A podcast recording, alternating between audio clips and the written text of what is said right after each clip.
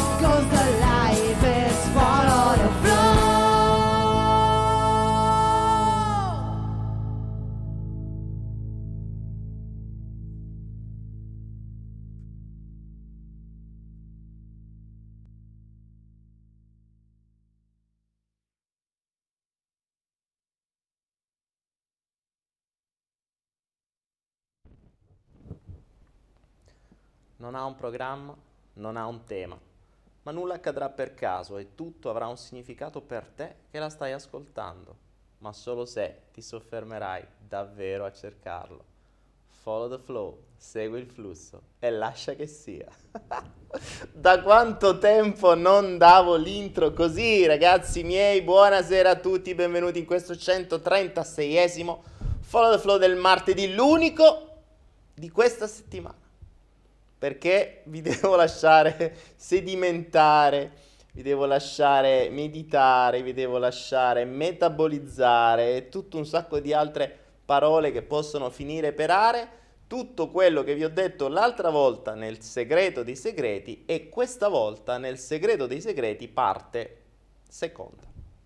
Detto ciò, benvenuti a tutti, benvenuti a tutti con questo intro che ci mancava, con questo non ha un programma, non ha un tema, ma nulla accadrà per caso e tutto avrà un significato per te che lo stai ascoltando, ma solo se ti soffermerai davvero a cercarlo, perché questo è il bello dei flow.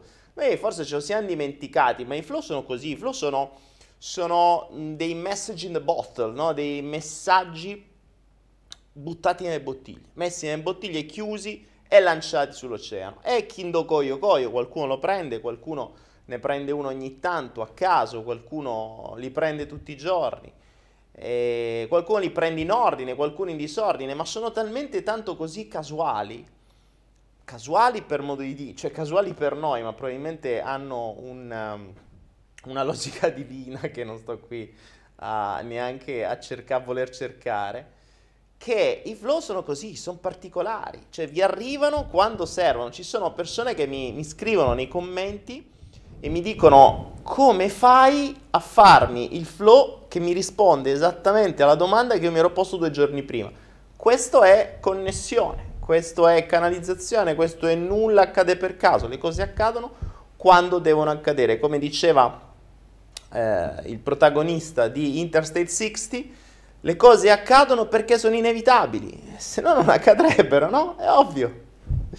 E quindi iniziamo così, in questo stile un po' diverso, oggi voglio fare il diverso, voglio fare il fluido. Mancava da un po' la cosa del fluido. Quindi una seconda puntata, perché una seconda puntata? Perché la prima vi ha lanciato la bomba, la seconda cerchiamo di raccogliere i cocci e di farne tesoro. Se non avete visto la puntata precedente sul segreto dei segreti, vi consiglio vivamente, vividamente e mm, con qualche altra parola che finisce per mente, veramente di seguirlo. Perché, eh, perché c'è stata un'illuminazione abbastanza eclatante sulla mia vita che poi si, si ripercuote sulla vita bene o male di buona parte degli occidentali, ma che non ha eh, terminato il suo, il, la sua logica l'altra volta. Doveva andare avanti. Ricapitoliamo un attimo, nel frattempo siamo solo 148, diamo tempo alle persone di arrivare perché oggi puntata speciale, oggi unica puntata di questa settimana, giovedì, non ci sarò, mi dispiace raga, non ci sarò, ci sarò martedì prossimo. Devo fare alcune cose, devo rimettermi in viaggio. Io viaggio avanti e dietro, ormai ci ho preso l'abitudine, gliela faccio più. Però ho questo tipo di necessità. Perché? Perché poi tra l'altro nel prossimo... Ero quasi tentato di fare un flow domani, ma non credo di farcela. Prossimo flow sarà, mh, mm, vi dico già probabilmente il tema, e sarà propaganda vs conoscenza, propaganda contro conoscenza e spesso e volentieri propaganda e conoscenza si intersecano, cioè ce le, ce le vendono come conoscenze ma in realtà sono propaganda. In realtà propaganda, eh, per propaganda si intende quello che ha creato il buon Edward Bernays, eh, il, il, nipote di, di Freud, di cui ancora paghiamo pesantemente le conseguenze. Per cui oggi avevo già questo argomento in canna, però, però, però, però abbiamo il segreto dei segreti 2 che è più interessante. Tra l'altro eh, sto iniziando degli esperimenti nuovi, vi dico già, vi accenno un po', nel frattempo vi intrattengo, sto iniziando degli esperimenti nuovi finalmente. Eh, e, e, questo non ve lo, dico per, ve lo dico perché poi si intersecherà con quello che vi dirò dopo riguardo il segreto dei segreti. Eh, ho ricominciato a fare esperimenti, ho ricominciato a studiare, ho ricominciato, cioè non che avessi smesso, ma eh, lo, adesso lo faccio in maniera più preponderante, cioè come unico o quasi eh, focus della mia giornata. perché sto scoprendo sempre di più, mi si stanno aprendo sempre di più dei vasi di Pandora eh, nel momento in cui vai a toccare cose che il sistema non vuole che noi tocchiamo. Ormai il giochino è sempre lo stesso, lo conosciamo. È un po' come quando spengono le telecamere quando succede qualcosa. Oh, il giochino spegne le telecamere eh, quando cascano i ponti, cascano le torri, quando casca un po' di roba. E, ehm, vedere determinate cose. Quindi quando c'è qualcosa di importante, spengono le telecamere. Questo non è soltanto quando crolla un ponte, po' torri o cose varie ma quando c'è qualcosa dove tu andando a vedere potresti comprendere qualcosa di particolare ehm, o avere delle informazioni particolari, magari per la tua salute, magari per la guarigione o magari per chissà qualche altra cosa, te lo fanno sparire. Cioè ci spengono le telecamere, non te lo mettono sotto l'occhio di bue, te lo levano, te lo mettono nel buio, in maniera o ti distraggono. Questa tecnica è stata sempre usata, mm, l'abbiamo chi è venuto nei Flow Lab sa benissimo di cosa parlo, eh, come sono bravi a nasconderci le cose che funzionano. Bene, ultimamente mh, mm, si stanno legando molte molte cose, eh, però ovviamente prima di parlarne eh, faccio le ricerche io, quindi adesso mi stanno arrivando dei macchinari, mi stanno arrivando delle attrezzature, mi stanno arrivando dei test, mi stanno arrivando tutta una serie di cose che... Eh, se vanno come spero, potrebbero essere una gran mano sulla guarigione di tantissime malattie e sulla prevenzione di tanti altri, oltre che sulla, sullo stile e sulla qualità della vita di tutti quelli che vorranno in qualche modo ehm, seguire un, un determina, una determinata logica. Ovviamente qui parliamo di cose prettamente fisiche che se le leghiamo alle cose mentali, di cui tra l'altro vi sto per spiegare, potremmo veramente vivere una vita magica, nella magica, sana, salutare, in, quindi seguendo corpo, mente spirito. Voi sapete, io sono tanto mente in, questo, uh, in tutto questo flow e soprattutto in questo mio periodo della vita, perché...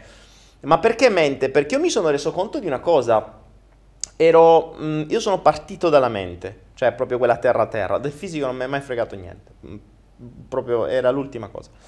Ehm, sono partito dalla mente e, e mi sono risolto tante cose. Sono arrivato nello spirito e, e lì ho visto un mondo e lì mi sono reso conto di quanto è bello quel mondo. Ma mi sono anche reso conto che quel mondo, a questo mondo, serve a poco, perché se stanno ancora nella mente e non sanno manco arrivarci dall'altra parte, sì, te lo godi, eh, ma te lo godi da solo, nel senso che non stai servendo qualcun altro, non stai servendo il mondo. E quindi sono ritornato nella mente. Per poi, con tutta una serie di vicissitudini che mi sono capitate non a me, ma ai miei parenti, ai miei genitori, ehm, ho iniziato a prendere sotto mano, ho iniziato a prendere nel mio focus anche il fisico, il corpo. E, e, lì mi si sta aprendo un mondo. Sapete, abbiamo iniziato a fare studi sugli integratori, su determinate sostanze. Eh... Ah, tra l'altro una cosa che volevo dirvi, eh, fondamentale, fondamentale. Io studio la melatonina dal 95, quando in Italia era vietata, tanto per darvi un'idea, nel frattempo facciamo arrivare un po' di altri amici. Eh, nel 95 in Italia era vietata la melatonina, si poteva comprare in Vaticano, si poteva comprare dall'America io la, face- la importavo dall'America.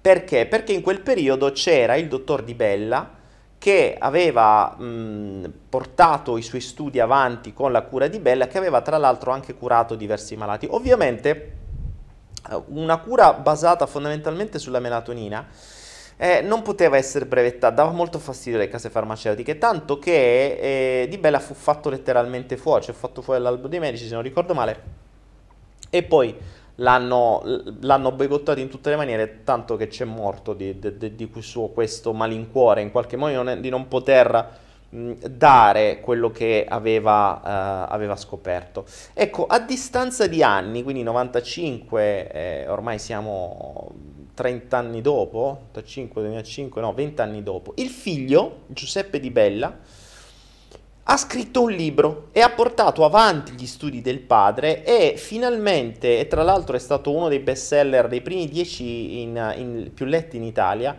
La cura antitumorale si chiama ed è l'ultimo libro che abbiamo messo su Anaera. C'è soltanto il libro, non c'è in ebook purtroppo.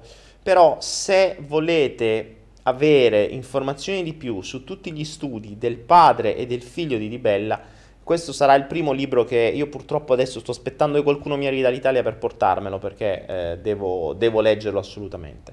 Però nel frattempo se lo volete leggere voi ben venga. E lì capirete anche un po' di più, conosco la melatonina per questo motivo, quindi fondamentale per questo motivo, poi mi sono fatto i miei studi, eccetera. Ecco, ad esempio, la melatonina è uno di quegli elementi che è un ormone che viene chiamato l'ormone dell'eterna giovinezza, di Bella ci salvava quei tumori. Eh, insomma, è un, un elemento fondamentale per il nostro corpo. Io ne prendo dal 95, per questo la importavo dall'America. La cosa interessante è che prima era vietata, poi non potendo vietarla per sempre, perché in America si trovava, in America costava pochissimo, cosa hanno fatto? Hanno, l'hanno messa in Italia, ma come? L'hanno messa come coadiuvante del sonno. Oh, se, se, se non riesci a dormire ti appia un po' di melatonina. Tra l'altro, non solo, giochini degli ultimi anni sono non solo relegare una sostanza fondamentale con un, una soltanto delle sue migliaia di qualità, la regolazione del sonno, dei cicli sonno-veglia, infatti è utile quando c'hai jet lag, quando viaggi in giro per il mondo. Ma non solo hanno fatto questo, ma hanno messo la quantità minima in Italia. Questa è una cosa che ho scoperto adesso. I quantitativi, scusatemi, massimi. In pratica in Italia tu puoi comprare melatonina da un grammo. Un grammo che non ci fai una mazza. Considerate che io alla mia età prendo mediamente 6 grammi al giorno, ok? Che secondo loro dovrebbero essere... Quindi capite che cosa questo giochino qui? Le cose fondamentali, prima te le, te le vietano, poi se te le mettono in, in vendita te le mettono come una robettina che non serve a niente e casomai qualcuno le volesse usare comunque te le sottostimano, cioè te le, te le mettono a una, a una, quantità praticamente inutile. La stessa cosa è accaduto col NAC, la, non ce l'ho qua, l'ho messo dall'altra parte, con la, l'N-acetilciasteina che su Anaera trovate tutti, trovate i pacchetti di melatonina con l'ebook, trovate i coadiuvanti per... trovate il pacchetto per per le, le, le, i metalli pesanti, ovvero le scie chimiche e tutto il resto, che tra l'altro in questo periodo sto studiando ancora di più perché hanno un senso ancora maggiore in quello che sto trovando. Eh, il NAC, l'N-acetilcisteina, l'N-acetilcisteina è una sostanza fondamentale per il nostro corpo che guarda caso se fai alcune ricerche attraverso dei, far- dei, mm, eh, dei, dei farmacisti scoprirai che l'N-acetilcisteina ha superato i primi due livelli di test. Benissimo, cioè hanno scoperto nei primi due livelli di test che l'N-acetilcisteina è fondamentale, ottimo, risolve un sacco di cose. E indovinate cosa fanno? Li bloccano al secondo test, non superano il terzo, cioè non lo fanno proprio fare il terzo test. Il terzo livello di test è quello sugli umani, dopo di cui poi devi necessariamente metterla, cioè la, la devi distribuire, la devi, lo devi diffondere, no? Invece non lo fanno proprio il terzo livello di test, lo lasciano sugli animali, funziona tutto da Dio, non si capisce perché si sono fermati gli esperimenti e queste cose, però... Eh, e poi, eccoli. E quindi l'energicistenia è la seconda, la terza quella su cui sto studiando adesso, di cui per adesso non vi racconto ancora niente, perché, ripeto, voglio prima dare i miei esperimenti. Sapete, la ricerca per me è fondamentale, quindi sì, ci sono miliardi di ricerche, ci sono 50.000 studi, io voglio i miei. Eh, è la grossa differenza fra propaganda e conoscenza. Ne parleremo nel prossimo flow. Comunque sia, detto ciò, siamo a 220 spettatori. Eh, se andate qui in alto a sinistra, nel, nella I, nelle schede, trovate il libro di Di Bella, mm, prendetelo perché eh, voi potete leggerlo, se magari qualcuno passa per la Thailandia me lo passa, grazie anche, non ho fatto in tempo a prenderlo. Eh, tra l'altro, a grande richiesta, vi ho lasciato questa offerta fino a domenica prossima, quindi ehm, il corso, quello sulle rendite da patrimonio che costa 167, ve l'ho lasciato a 137 fino a domenica, visto che non ci sto vi lascio questo regalo. Quindi avete questo, avete il libro di Libella su Idilia, avete il mio master di PNL, quello da 199 euro che fuori viene venduto a 1000, eh, lo trovate all'asta da un euro, quindi partecipate alle aste e, mm, e ci avete anche quello. Quindi di lì ve l'ho detto, il libro ve l'ho detto, le, il corso sul patrimonio per avere interessi dal 6,5 in poi sul patrimonio, ve l'ho detto, le donazioni se volete. Ecco, le donazioni adesso eh, saranno importanti perché fare ricerca costa. E vi dico già che comprare delle apparecchiature, comprare i tester, fare esami del sangue, tutta una serie di cose che io poi dovrò, eh, per potervi mostrare ricerche, le dovrò fare, costano, mi sto rendendo conto che costano una cifra. Quindi mh, le donazioni sono sempre utili per poter fare ricerca ed è proprio questa la cosa interessante su cui poi parleremo nel prossimo flow, la grossa differenza tra la ricerca da cui poi viene la conoscenza e la propaganda, perché il, il, la linea è molto molto sottile. Quindi dicevamo il segreto dei segreti, il segreto dei segreti. Allora, l'altra volta facciamo un riepilogo rapido, eh. eh. ce l'ho qua, mi piacerebbe avere una roba, sarebbe una bella regia in diretta, però vabbè, è un delirio. Allora, il segreto dei segreti, qual era il concetto che vi ho portato l'altra volta in maniera molto veloce? Ehm, punto 1, la vita, cioè noi ci rendiamo conto di essere vivi perché proviamo delle sensazioni, quindi sensazioni uguale vita, ok? Quindi il nostro concetto di sentirci vivi vuol dire sensazioni. Ci sono persone che sentono di non esistere, sentono di non essere vivi, sentono quindi la, la sensazione, la, le sensazioni sono la loro fonte di vita, di sentirsi vivi. Non a caso, tra l'altro, le sensazioni negative sono più forti delle positive, sono state stimate che sono, for- sono 5 volte più forti delle positive, quindi le sensazioni negative ti fanno sentire più vivo, non solo, eh, quelle dove rischi la vita ancora di più, gli sport estremi, no? La cosa altra interessante è che le sensazioni, mh, questo non ve l'ho detto, ma ve lo dico, eh, alle sensazioni ci si abitua, è esattamente come con le droghe, cioè ci, si diventa assuefatti. Infatti non a caso le sensazioni sono spesso fonte di dolore o piacere che sono comunque dei, dei neurotrasmettitori, la, la, dopamina o il cortisolo. Dopamina non è tanto lontano da cocaina, ok? Ehm, sono droghe, sono droghe che, dro- che dopano, infatti si dicono sei dopato, cioè sono droghe che dopano il nostro corpo eh, le droghe, come tutte le droghe, ci si diventa assuefatti. Quindi, se noi siamo abituati ad avere sempre un livello costante di una droga, dopo per poterne sentire l'effetto dobbiamo aumentare.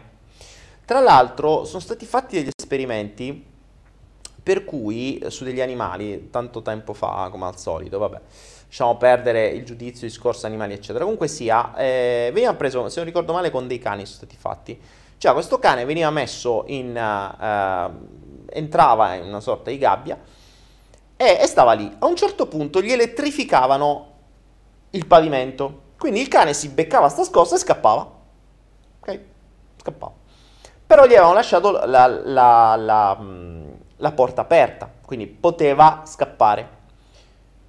Che è successo poi? Poi hanno fatto lo stesso esperimento con il cane chiuso che non si poteva muovere. Quindi beccava la scossa e non poteva fare niente non poteva scappare. Che cosa è accaduto? Che ovviamente lui inizialmente eh, cercava di... però la scossa se la beccava sempre. Cosa però è accaduto? Che dopo il... Mm, dopo un po' il cane si è abituato. Quindi di fondo non sentiva più la scossa cioè si era abituato a quel livello di elettricità. Per farlo sentire qualcosa bisognava aumentare il voltaggio. Quindi praticamente il cane si era abituato al dolore. Questo è stato un esperimento molto simile a quello che accade a noi, cioè noi ci abituiamo al dolore, così come ci abituiamo al piacere. E, mh, lo vediamo, è il motivo per cui poi ci si annoia velocemente delle cose. Quindi noi ci abituiamo velocemente sia al dolore che al piacere. Ciò vuol dire che per sentirci vivi dobbiamo aumentare sia il dolore che il piacere. Ok? Altro punto fondamentale che dicevamo l'altra volta, l'umano fa solo ciò che conosce. Quindi noi non è che possiamo creare cose nuove da cose che non conosciamo, possiamo fare solo ciò che siamo abituati a fare. Il sistema, sin da quando siamo piccini, ci abitua a determinati condizionamenti, a determinate azioni, quindi ci abitua a stare in una sorta di stress cronico, a essere giudicati, a, essere, a cercare l'accettazione, a cercare il rispetto, a dover competere, eh, a dover essere migliore degli altri, a dover rispettare le regole, a dover essere cazziati e questo non è giusto e questo è sbagliato e questo è oppure, oppure essere abbandonati oppure non essere, eh, non essere accettati, su tutta una serie di cose da cui, di cui poi insomma, veniamo un po' fuori tutti. Eh, le sensazioni negative sono più forti di quelle positive, l'abbiamo detto. Mm, detto ciò, che cosa accade? Che questo ve l'ho riassunto in maniera molto veloce, a cosa siamo arrivati l'altra volta? Che fondamentalmente noi siamo macchine, o meglio, no, abbiamo il concetto dolore e piacere, quindi la nostra mente, il nostro cervello rettile funziona per dolore e piacere, quindi cerca di allontanarsi dal dolore e se non c'ha dolori avvicinarsi al piacere. Indovinate un po' quali sono i piaceri? Sono gli opposti dei dolori, ok? Molto semplice. Peccato che nella nostra società, non avendo dei veri dolori, perché cioè, difficilmente eh, nasci, che ne so, un, tu non nasci in un ambiente di guerra, non hai come, come paura eh, il fatto che mm, ti può arrivare una bomba in testa ogni secondo, non hai come problema eh, il fatto che qualcuno ti può sparare appena esci, non hai come problema il fatto di mangiare qualcosa a fine giornata, cioè i veri problemi non li hai hai dei finti problemi. Cioè, hai l'unghia che si spezza, e il, che ne so, la DSL che non funziona, mm, un post su Instagram che non ha avuto i like che speravi. Eh, oggi ho perso di popolarità e invece di scrivermi 10 uomini che mi scrivevano mi hanno scritto 8, questo è un problemone. Queste robe qua, insomma, cioè veri problemi non ne abbiamo. Abbiamo la ruga, abbiamo il naso, abbiamo la pancia, ci abbiamo ehm, eh, il, il, denaro, ma il denaro non inteso come problema, il denaro che ce l'hai, magni, cioè c'hai in telefonino, c'hai in computer, c'hai una casa, c'hai in tetto, magni tutti i giorni, ma ne vuoi di più, perché serve sempre di più. E così via. Eh, infatti ho sempre detto mi piacerebbe portare un po' di gente tipo in Cambogia dove vivono con niente eh, e sono molto più felici, ma ho visto che anche portando gente lì non serve a niente, cioè torna indietro ed è uguale a prima. Quindi il nostro piacere diventa l'allontanarsi da quei finti dolori che mh, mm, ci sono stati imposti dalla società dover essere accettati, il dover essere giudicati bene, eccetera, eccetera. Detto ciò, si capisce bene che la nostra fonte di piacere è quando ci allontaniamo dal dolore. Quindi che cosa accade? Accade che quando in qualche momento particolare della nostra vita stiamo bene, siamo in pace, siamo sereni, dopo un po' rientra il nostro sistema automatico che ci deve far rientrare dentro qualche casino, cioè ci andiamo a generare il problema o ti, ci andiamo a tuffarci dentro in maniera tale così da poter ricominciare la, la ruota del criceto per cui ritornare nel dolore per poi sbattersi finché si può per tornare nel piacere, avere un minimo di piacere e reinfognarsi nel dolore. Fondamentalmente siamo arrivati l'altra volta a dare questa bomba, ovvero noi siamo costruiti, condizionati e programmati per crearci dei problemi. Per crearci dei problemi a quale fine?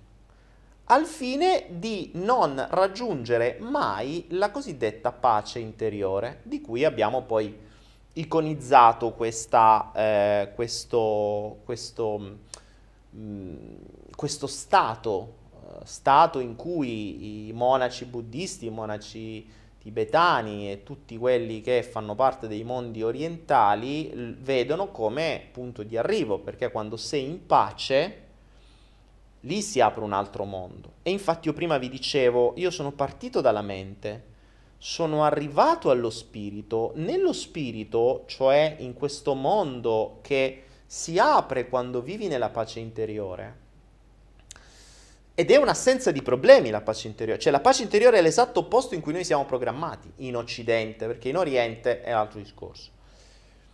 Siamo programmati per crearci problemi e non per avere pace, perché nella pace accederesti allo spirito, accederesti alle magie dello spirito, accederesti a quello che realmente è la legge d'attrazione o legge di risonanza, accederesti alla, alla, alla coscienza collettiva, accederesti alla voglia di servire, di essere davvero utili al mondo, accederesti alle conoscenze, alla voglia di inventare, alla creatività.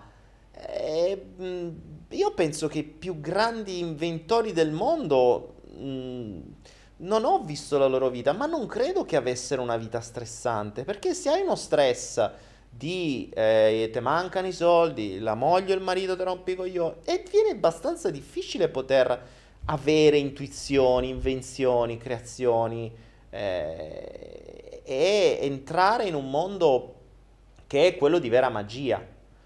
In quel mondo è un problema perché in quel mondo sei sano, non sei stressato, non ti ammali, pensi con la testa tua, non sei condizionabile, sei sempre più libero e soprattutto accedi a, un, a una conoscenza infinita, cioè accedi a delle risorse che senza la pace non le vedrai mai, le leggi solo sui libri e, e manco ci credi. E quindi sì, ci sono arrivato e poi sono dovuto ritornare sulla terra, perché ho detto vabbè ma come ce li porto queste persone là? per poi scoprire che la maggior parte delle persone non ci vogliono andare là. Non ci vogliono andare là perché la pace interiore è noiosa. È noiosa se, se non sai come usarla. Infatti l'altra volta siamo arrivati al punto in cui eh, al punto in cui dicevamo, ho chiesto ad alcuni di voi, quando è che avete provato l'ultima volta uno stato di pace e di serenità? E in genere questo stato è stato molto temporaneo, cioè pochi minuti, forse ore, ma è sempre uno stato di, che ne so, quando ero al mare, quando ero al buio, quando ero alla spa.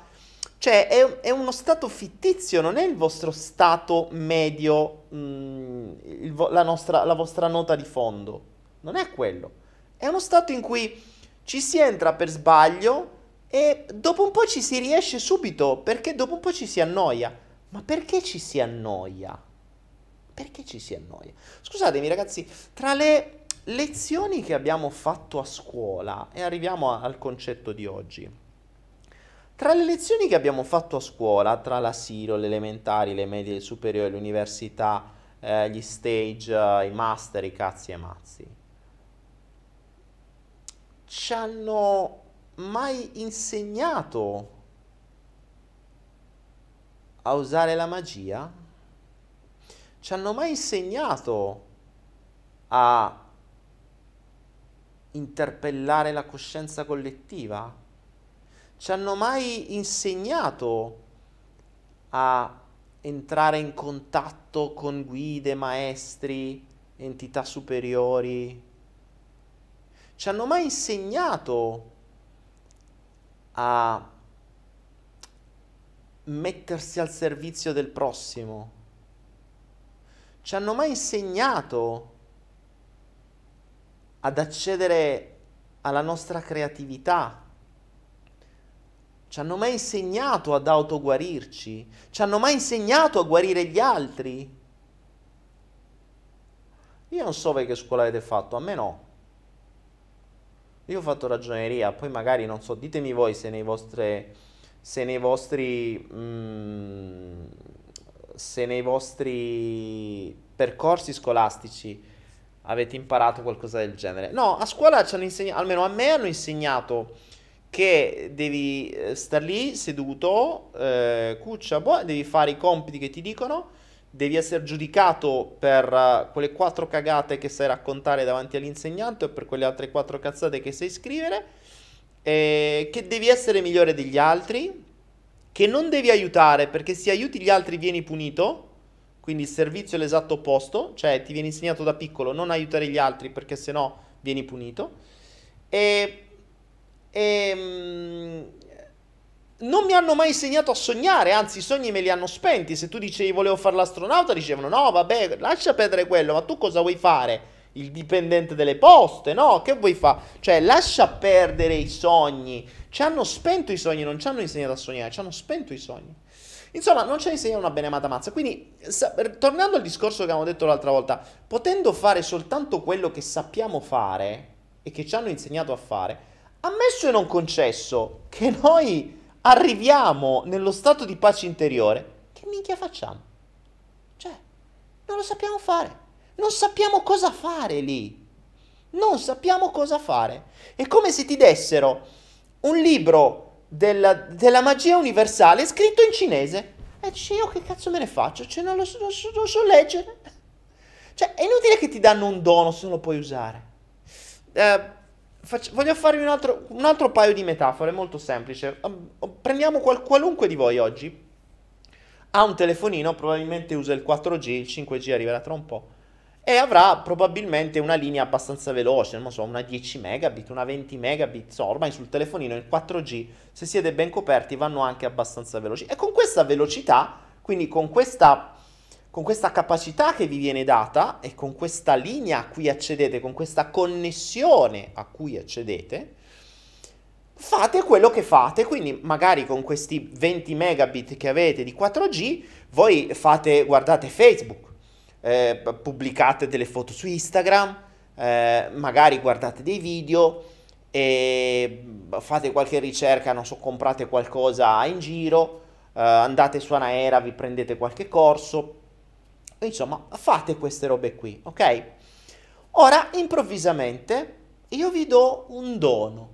Improvvisamente a tutti voi, invece di una linea 4G da 20 megabit, vi do il terabit. Adesso voi andate sul vostro telefonino, questo qui, e sappiate che da questo momento in poi la vostra linea, la vostra connessione non è più a 20 megabit, ma è a 1000, 1000 megabit di velocità. Voi avete su questo telefonino 1000 megabit di velocità, ragazzi. Forza, ditemi oggi come cambia tutto nella vostra vita. Dai, forza! Con questa cazzo di velocità nuova, voi che cosa ci fate? Come la usate? Forza ditemi! Cosa fate che prima non facevate? Ditemelo ora! Scrivetemelo adesso! Ditemi ora, se questo qui invece di andare a 20 andassi a 1000, che cosa vi cambierebbe nella vita? Sapete cosa vi cambierebbe? Che la pagina di YouTube invece di aprirsi in un secondo si aprirebbe in mezzo secondo.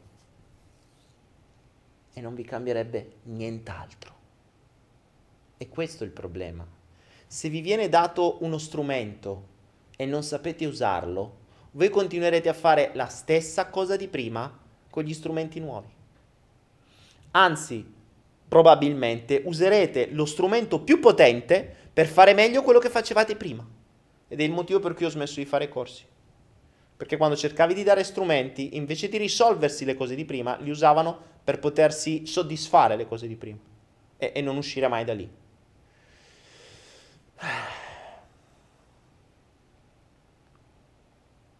Vi faccio un altro esempio. Immaginate questa scena. Ricevete un messaggio da un notaio che vi dice, caro XY o cara XY, uno zio lontano parente è morto e ha lasciato tutto a te. La tua eredità è fatta di un castello in un posto meraviglioso, pure vicino a casa tua, di 50 stanze, completamente arredato, una roba spettacolare, fighissima, con un parco immenso, la piscina, la, la servitù, tutto, è tutto tuo.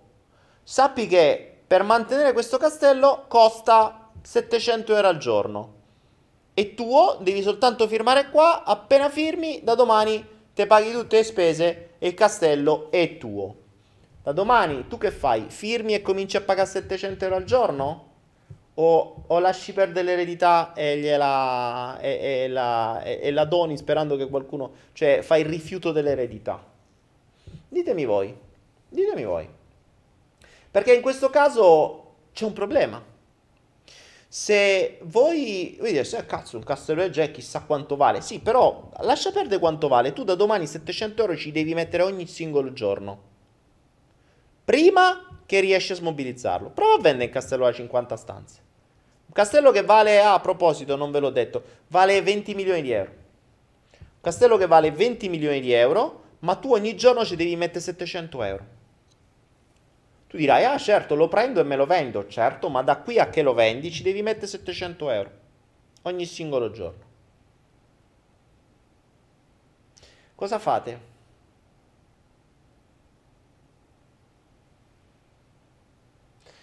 Sapete che ci fate? Eh, nella maggior parte dei casi diventerebbe più che un dono la vostra, la vostra morte. Perché se non sapete come mettere a reddito immediatamente quel castello, voi da domani, per poterlo mantenere, perdereste tutto quello che avete in casa. Quindi restereste poveri, ma con un castello che vale 20 milioni di euro. E che nella maggior parte dei casi, se chiede un prestito in banca, si, si prenderà la banca. Quindi restereste senza un centesimo, senza una cosa. Questo perché? Perché non siete pronti a gestirlo, non siete capaci. Diverso invece se quel castello andasse in mano a una persona che ha un'agenzia viaggi un'agenzia di gestione BB, un'agenzia di gestione di strutture locative. Allora, quel castello dal giorno dopo lo metterebbe a reddito e guadagnerebbe un sacco di soldi. Il problema è quando vi arriva uno strumento nuovo o quando accedete a una nuova un nuovo mondo di conoscenze, dovete anche sapere cosa farvene. Ma, come vi ho detto l'altra volta, la nostra mente fa solo quello che sa fare. E quindi se per sbaglio voi accedete al mondo dello spirito, al mondo della pace interiore, al mondo delle conoscenze universali, al mondo della creazione, della creatività, della conoscenza, della, della ricerca, della scoperta, della guarigione, della salute, voi non sapete che minchia farci. Voi non sapete che minchia farci. Mm, forse un giorno farò una cosa con voi. E... Vabbè, questa è una roba che c'è in testa, ma poi vedremo. La mente farà sempre solo le cose che è abituata a fare, con lo stesso livello di pensiero che avete oggi. Quindi è rilevante se di fronte a voi avete eh, il, il, postino di turno a cui fare la domanda o un arcangelo sceso sulla terra. Cioè, se di fronte a voi ci fosse un'entità superiore, voi non sapreste che domande fargli. Non sapreste che domande fargli, fareste sempre domande orientate su di voi, sui vostri cazzi, sulla vostra bilancia, piacere e dolore, eccetera, eccetera, eccetera. Susan Vaia dice: Se invece di vendere tutto il castello affittassi le stanze, sì, Susan, sei pronta da domani a affittarle? Sei capace? Hai già una struttura per farlo? È vero, puoi fittare le stanze, ma sei capace? Perché da qui a che fitti le stanze tu devi sempre pagare 700 euro al giorno. Se tu sei già pronta, operativa e sai come funzionano le strutture locative, c'è già gli account su Booking, su BNB, sai già come organizzare, hai già le persone che ti fanno le pulizie, hai già tutto, allora quel castello ti diventa una rendita. Ma se non hai niente, da che ti organizzi per fare tutto? Cioè, hai già perso tutti i soldi che hai. Capite? Il concetto di fondo di questa metafora è che quando non si è pronti a gestirli, perché nessuno è pronto a gestire un figlio, almeno il primo. E infatti si vedono i casini che si fanno. Di come arrivare alla pace interiore. Se ci arriviamo per sbaglio, finiamo comunque immediatamente a ritornare indietro nel ricrearci casini e dolori. Bene, l'altro giorno, mentre ero così giù in cucina, ho buttato giù al volo con un pennarello una mappa, perché c'è una chiave di volta. E in questa mappa, che io ho fatto nella mia maniera inguardabile, poi ho, dato, ho cercato di passare questa mia idea alla nostra fumettista, uh, ritratti, quella che fa un po' di tutto, insomma, che gli ho detto fammi una mappa del genere disegnata in una maniera decente così che posso usarla durante il flow e, e, dopo un giorno mi aveva creato un quadro artistico, ho detto no, questo è un quadro artistico e aveva fatto mezza da quella mappa e non era quella che volevo io, quindi ho detto questo lo usi come quadro, non è quello che volevo, fai una mappa molto più semplice, molto più banale. Ora, voglio farvi ragionare su questo perché qui abbiamo il dono di oggi, questo è il flow di oggi. Ora vi faccio vedere quello che ho chiamato il Luna Park. Tac, eccola qua. Adesso ve la spiego. Ah, peccato non riesco a essere trasparente, cavolo. Ho cercato di fare sta roba. Allora, ve la ingrandisco un attimo perché ho, ho necessità di farvi vedere questa parte più grande, ok? Guardate qua. Allora, alla vostra sinistra avete il gruppo dei dolori ok? Vostra sinistra c'è il malato, ci sono le relazioni che litigano, c'è il lavoro, c'è qualcos'altro che non ho ben capito. Insomma, questa parte qui a sinistra è la parte dei dolori. Vi ricordate il discorso dolore e piacere, no? Ok. A destra invece abbiamo le fonti di dopamina, i social media, il cibo, il sesso, eh, quell'altra roba lì, la, gli acquisti convulsivi, Prada, Chanel e cose varie, quell'altro non so cosa sia, i trucchi, boh, forse accettazione e, e cose varie, ok? Che poi mi ha dato i segni, però mica me la sono fatta spiegare. Ok, quindi abbiamo questi, questi due... Mm, abbiamo queste due grandi queste due grandi, eh, grandi parti, cioè da una parte a sinistra il dolore, a destra il piacere e come vi avevo detto noi andiamo a destra e a sinistra tra queste, cioè noi viviamo tra un piacere e un dolore, quindi cerchiamo di compensare la nostra bilancia piacere e dolore eh, se litighiamo a casa, poi mh, che ne so, ci becchiamo qualche like in più, bene, oppure litighiamo con qualcuno, ci andiamo a sfondare del cibo e compensiamo tra piacere e dolore. E la nostra vita è così. Poi però avviene, avviene che in alcuni momenti della nostra vita arriviamo in uno stato non di pace interiore, eh, attenzione, perché la pace interiore è in alto, è, è, è lì, cioè è dopo, dove c'è quel simbolo della Om, dopo, molto dopo. Noi non arriviamo alla pace interiore. Tra il piacere e il dolore ci sono dei momenti di quiete, di qui, di silenzio. Eh, vi posso garantire che per molte persone è impossibile. Cioè, ci sono persone che hanno una paura fottuta del silenzio. Infatti, il silenzio mi, mi viene da. Eh, la paura del silenzio mi viene da, da, da grattarmi orecchio. Che per me il silenzio è fantastico. Perché hanno paura del silenzio? Perché quando si sta in silenzio accadono delle cose particolari.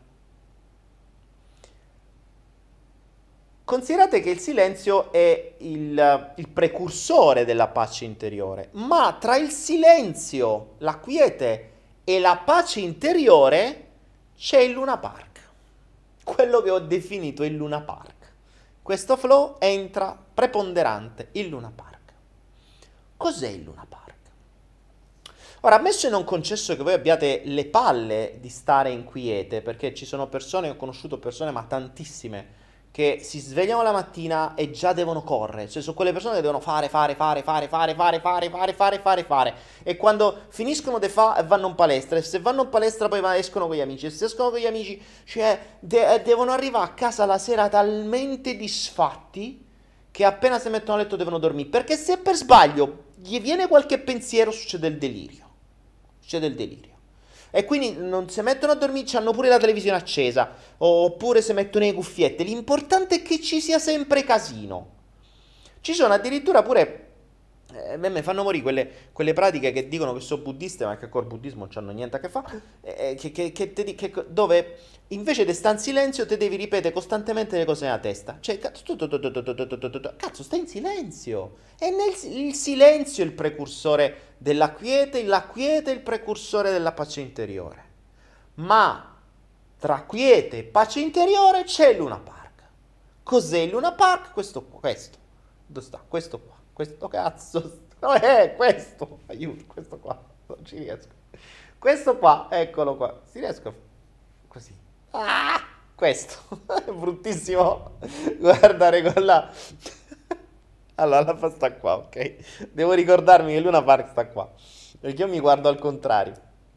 Il Luna Park è questo. E nel Luna Park, nel Luna Park ci sono le attrazioni. Che cosa succede? Succede che quando stai in un attimo di pace, cioè avevi i problemi, ne sei uscito un attimo, sei più o meno in tranquillità e allora in quello stato di quiete, di tranquillità, vagabondi. No, la testa è tranquilla e serena, comincia a pensare. E quando comincia a pensare la testa fa dei casini allucinanti.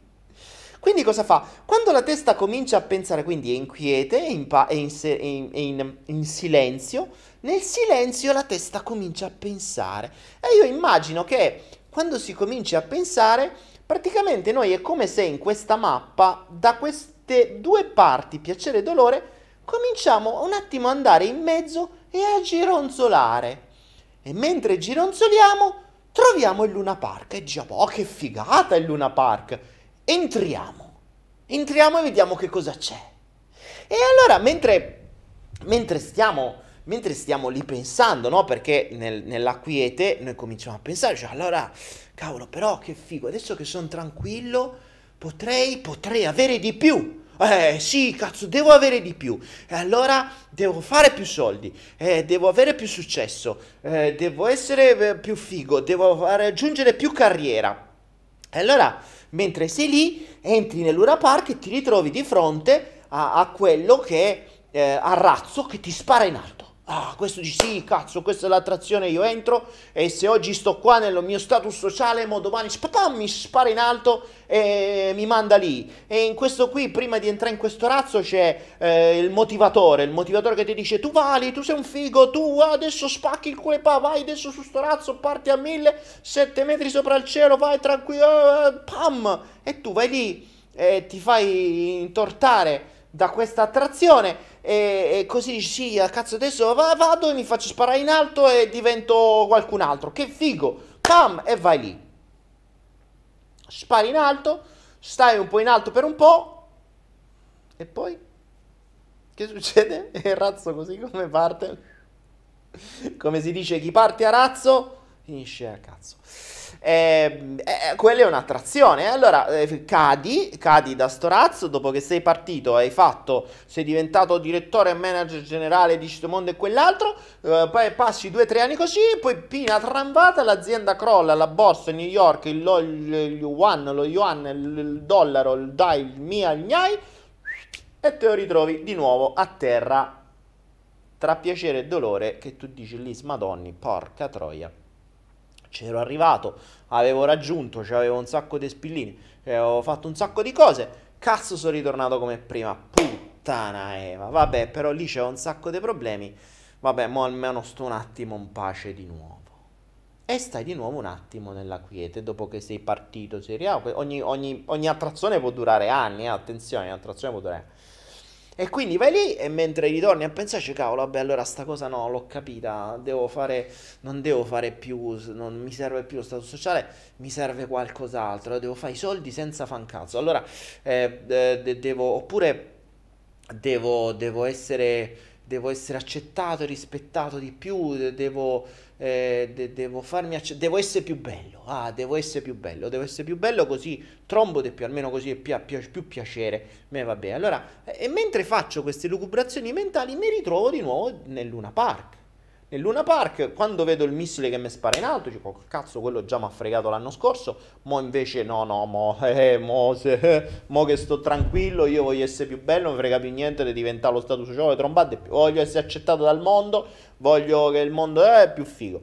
E allora arriva quello lì che dici, vieni, attrazione, venghino signori, venghino, venghino signori, venghino, abbiamo una nuova attrazione per cui voi mettete la vostra faccia qua e vi fate la foto, vi cambiate quello che volete e così come vi cambiate il naso, gli occhi, il culo, la bocca, le cose, oh, track, poi oh, e vi viene fuori e per magia abbiamo la pozione magica che vi lavate la faccia, vi lavate il culo, vi lavate quello che è, ve la spalmate e diventate come volete voi. Il culo vi diventa da pannolone a mandolino, il naso vi diventa da Pinocchio a, a qualcos'altro, eh, la, la, capoccia vi diventa da, da, da, da, decoccio a tartaruga, dalla cosa, la panza diventa da botte a tartaruga, insomma quello che vi pare.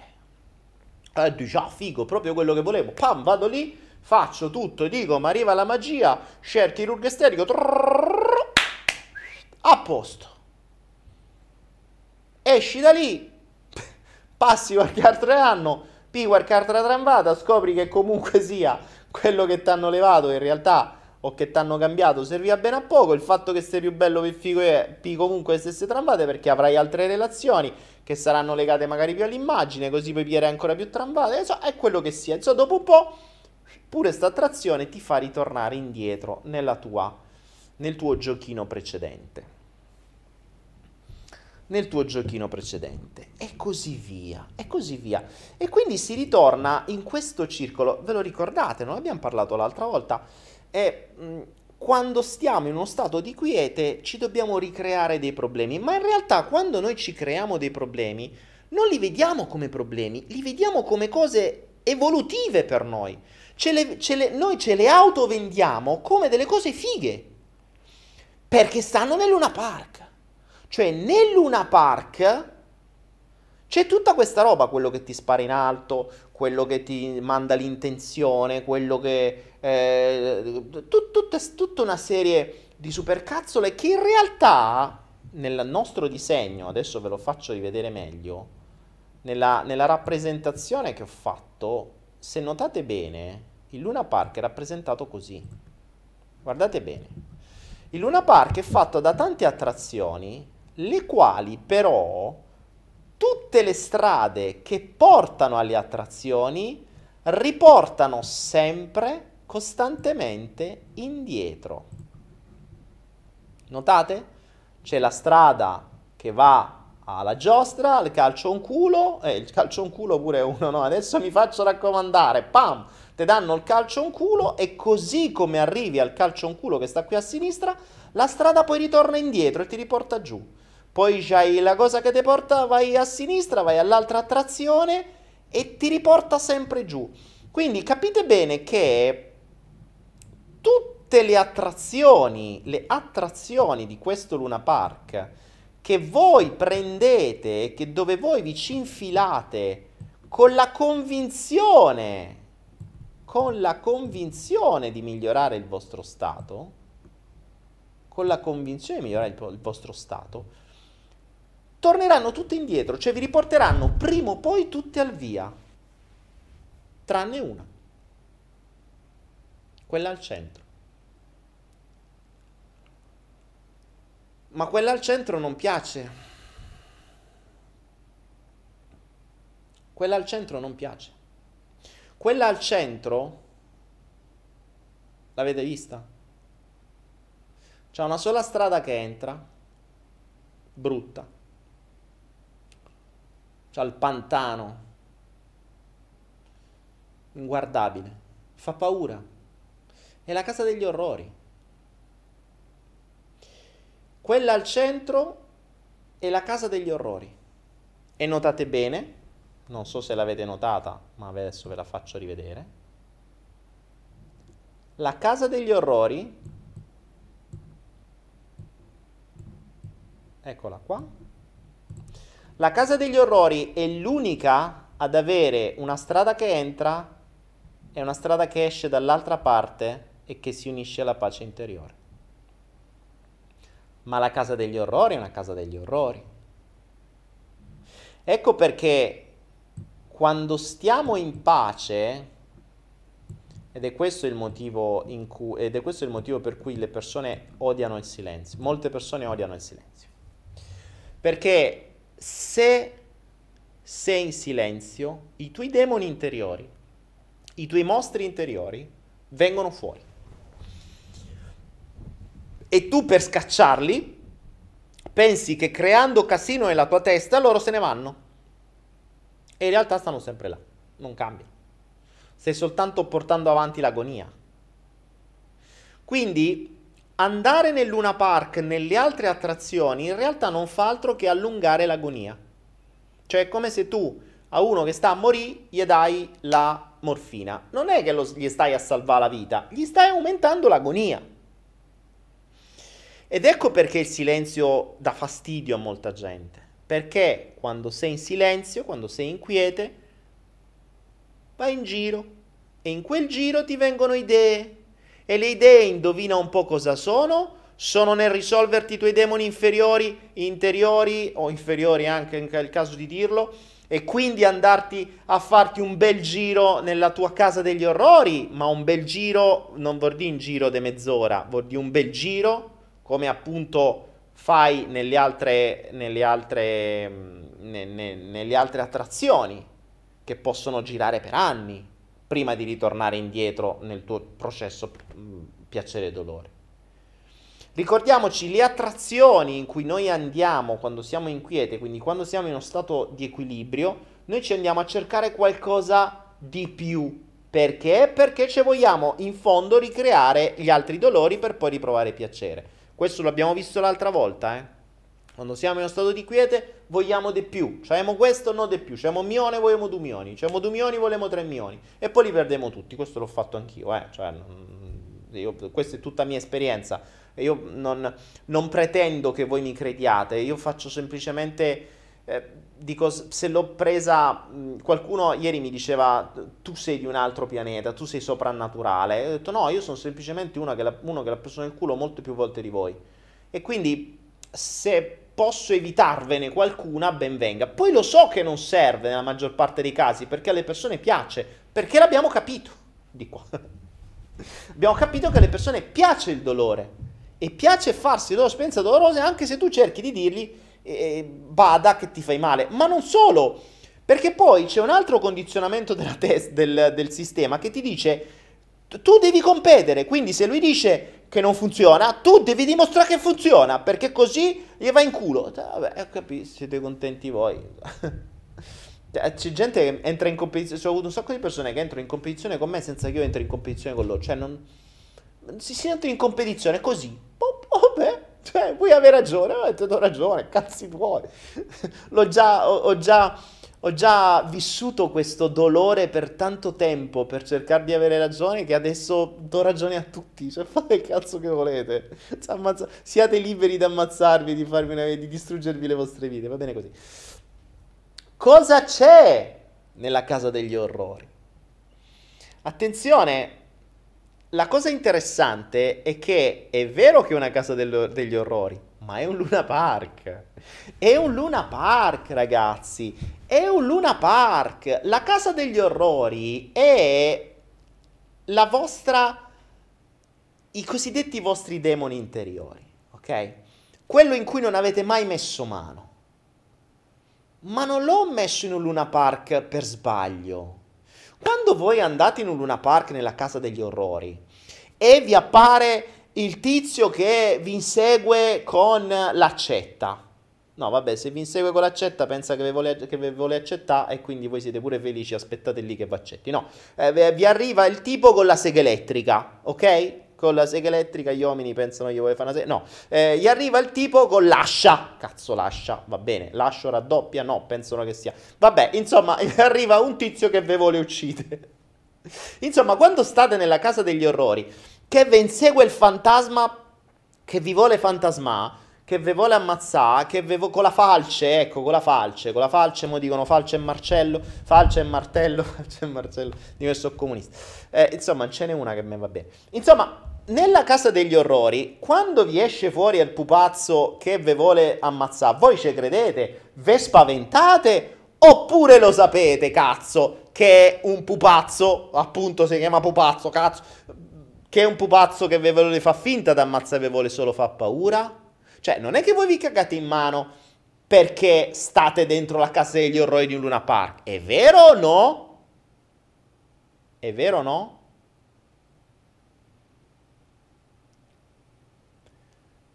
Datemi questa risposta. Quando andate a Luna Park, nella casa degli orrori, quando vi esce la morte con la falce che vi vuole falciare, voi avete paura che veramente state rischiando la morte? O forse sapete benissimo che siete in un Luna Park e serve soltanto come intrattenimento. È vero o no? Ditemelo. Ora, spero che la risposta arrivi perché tanto abbiamo 20 minuti di ritardo, quindi se aspetto a voi devo stare zitto mezz'ora.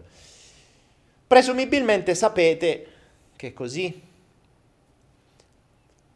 Peccato che buona parte delle persone pensa che la casa degli orrori interiore sia vera.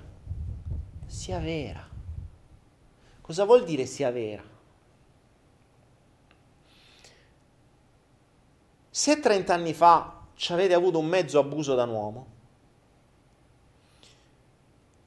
e a distanza di 30 anni, ogni volta che vedete un uomo, nella vostra testa proiettate che quello vi può abusare.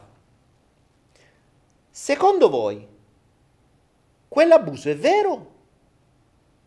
O è una proiezione su uno schermo tridimensionale, esattamente come la casa degli orrori del Luna Park? Secondo voi davvero tutti gli uomini che incontrate per strada vi abuseranno? No, perché da 30 anni a questa parte non è più successo. Ma voi nella vostra testa continuate a proiettarlo. Non è un Luna Park questo? Cioè, una continua proiezione di una cosa che non esiste. Cazzo, più Luna Park di questo. Cioè. Non solo.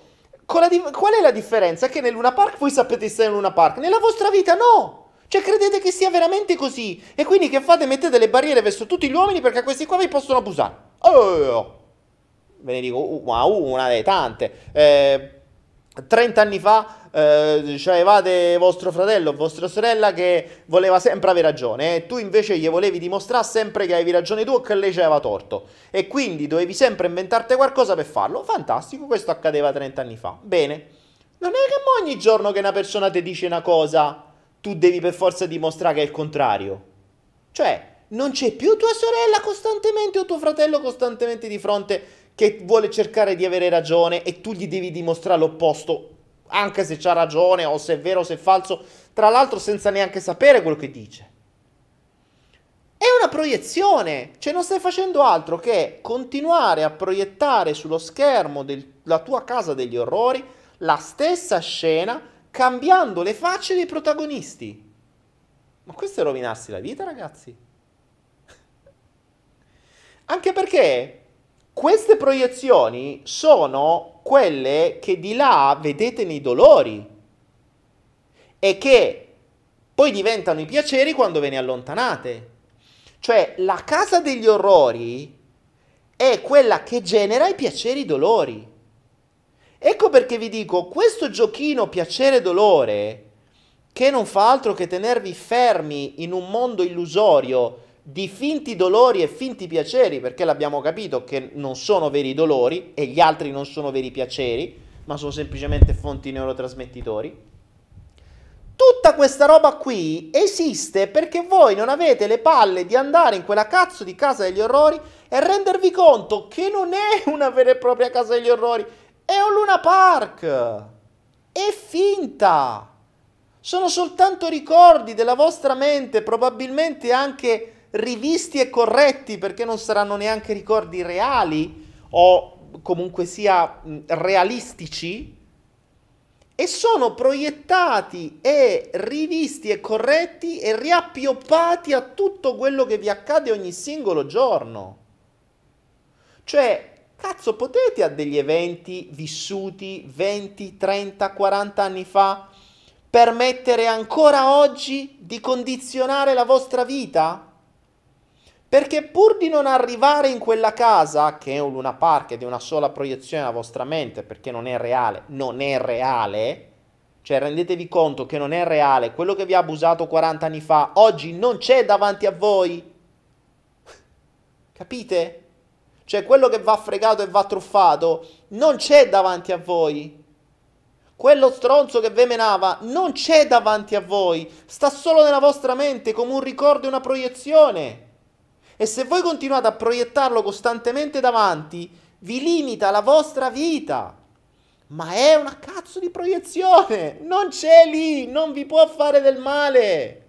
Siete voi che ve lo fate, siete voi che scegliete nella vostra testa di continuare a guardare con gli occhi aperti quel film e proiettarvelo davanti alla, alla vostra vita costantemente e convincervi, convincervi che voi dovete combattere quella roba e nella vita continuare a fare in, in, in, dovete continuare a vivere condizionati da quella roba quella roba può essere qualunque cosa, in genere sono, era come siamo stati trattati da bambini o come eh, o quello che abbiamo vissuto.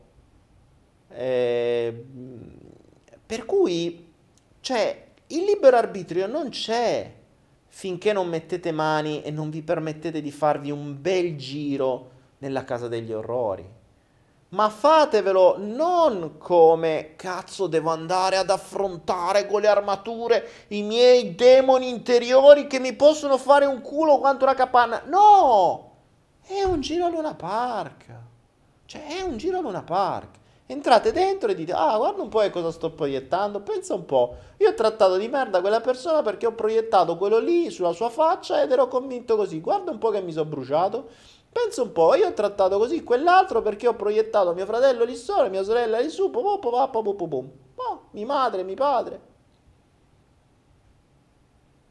Conviene?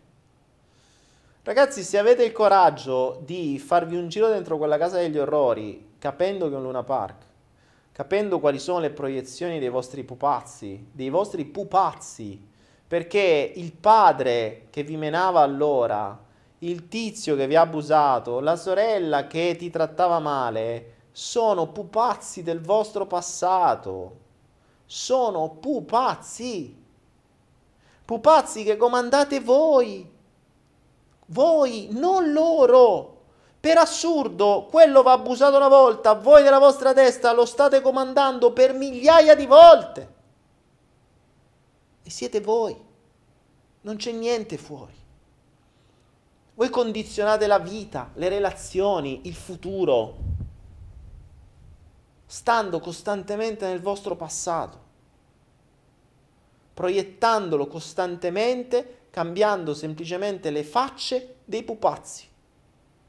Pupazzo è sempre lo stesso, il ruolo del pupazzo è sempre lo stesso, non fate altro che cambiarci la faccia. Chi sto frequentando adesso, questo qua, questo ce la faccio mio padre, questo ce la faccio mia madre, questo ce la faccio mia sorella, questo ce la faccio mi ha abusato. Eh.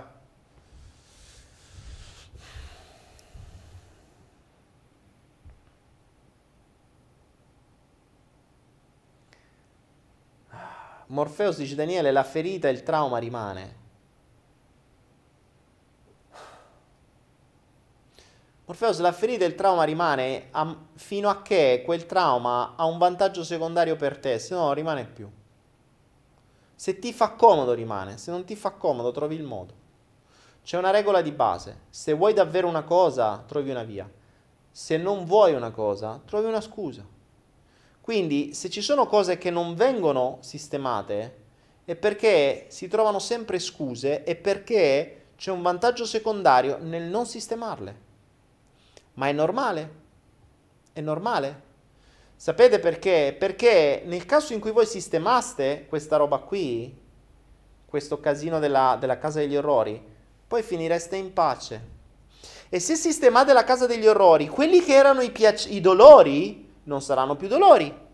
E quelli che erano i piaceri, che era l'allontanamento dal dolore, non saranno più piaceri. E che cazzo fate nella vita?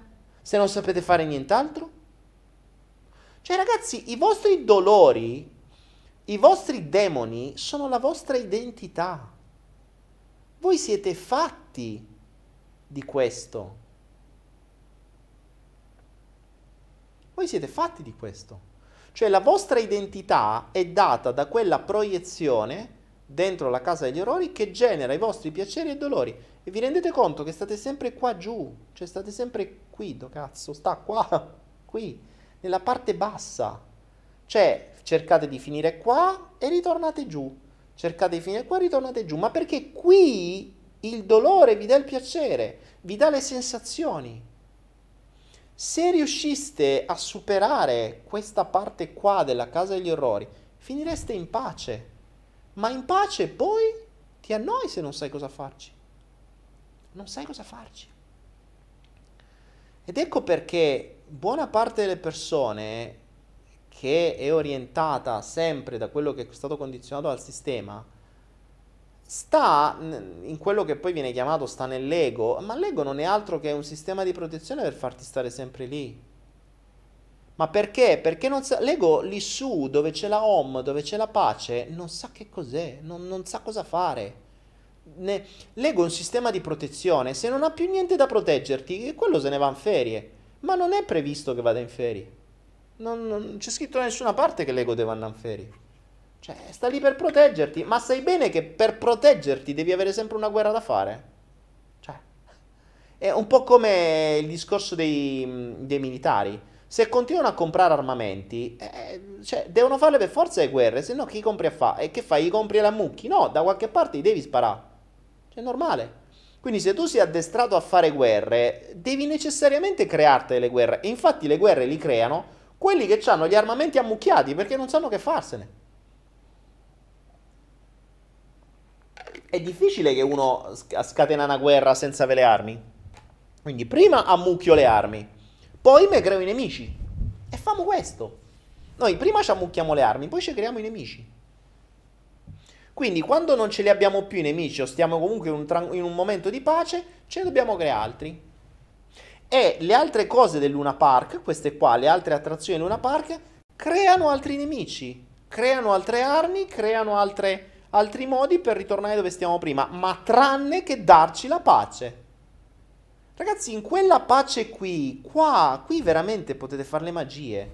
Il problema è che nessuno l'ha vissuta, è difficile averle vissute. Io, ripeto, ho avuto la fortuna, ma la, for- la fortuna no, perché mi sono fatto un culo quanto una casa. Ehm, però stando in quella casa degli orrori da 25 anni, cioè io vivo lì dentro. Per cui io ho preso la residenza lì, cioè la mia residenza è nel Luna Park, nella casa centrale. Per cui io sono nella casa centrale e vado tra la pace e la casa centrale, la pace e la casa centrale. Cioè io vivo lì. Quindi quando qualcuno mi dice dove vivi, dentro la casa degli eroi del Luna Park. Ma è divertente, perché so che è divertente perché in base a ciò che proietto io mi creo le varie realtà, poi se ci sono altre persone diventa più divertente perché se ne creano altre, insomma sono, cambiano i film, cambiano le, i protagonisti, cambiano le conoscenze, scavi sempre di più, più scavi più, arrivi, più raggiungi la pace, poi nella pace fai le magie, poi nella pace fai le magie. E infatti che cosa è accaduto? Adesso, adesso che sono ritornato eh, nel, nella, nella mia residenza e ci vuole un po' di tempo perché sono dovuto ritornare in pace, che sono state tutta una serie di cose che ho dovuto sistemare che non mi hanno dato la pace, in realtà non le ho ancora sistemate, però le sto sistemando piano piano. Però a mano a mano che si sistemano, quindi ristiamo nel concetto piacere e dolore, a mano a mano che si, riste- si sistemano, comincio ad avere più pace. Appena ho più pace, comincio a studiare. Mi faccio più domande, mi cerco più risposte, mi vengono più idee, genero intuizioni che poi vi do qua nei flow, ma soprattutto comincio a ricercare per me. Adesso le mie ricerche sono sul corpo, sono su come poter avere un corpo sempre più vitale e poter aiutare le guarigioni, eccetera.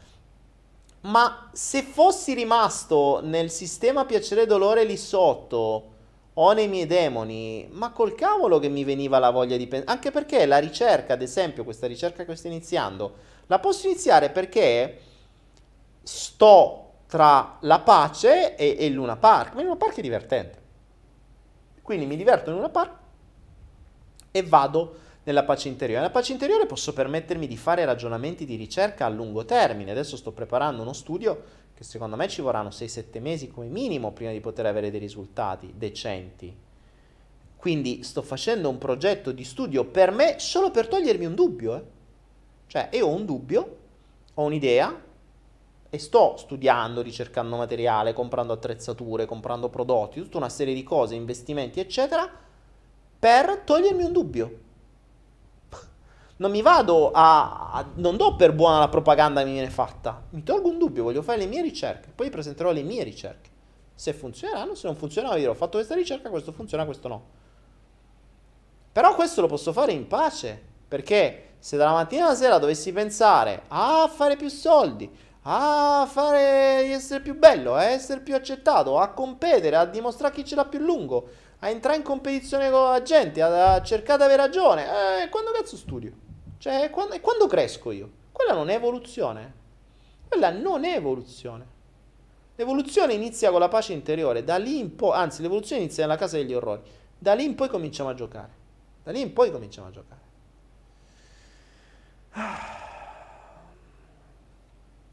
Ego, eterne giostre ostili, bella questa. bella Luca.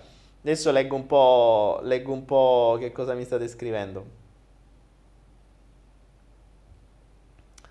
Luca Cam- Cambianica mi dice ego, eterne giostre ostili. Mi piace, bello, bello, bello. Francesco Fortuna, grazie, ok. Sì, sì, è bellissimo il Luna Park, è bellissima la Casa degli Orrori, è stupenda la pace interiore, è bellissimo tutto il gioco della vita. Ok, sì, sì, grazie, tutto bellissimo. Spero che la tua vita sia bellissima, se non è ancora così sappi dove andare a giocare. Uh, Prisca dice, pensi che il benessere del corpo dipenda dall'alimentazione? Eh, sì e no. Mm, sì e no. Eh, il benessere del corpo dipende anche dall'alimentazione, cioè se hai un'alimentazione di merda, eh, vabbè, non è che lo puoi inventare, non è che la tua mente può compensare le cazzate che fai a tavola. e mm, corpo, mente e spirito non andrebbero, non andrebbero divisi.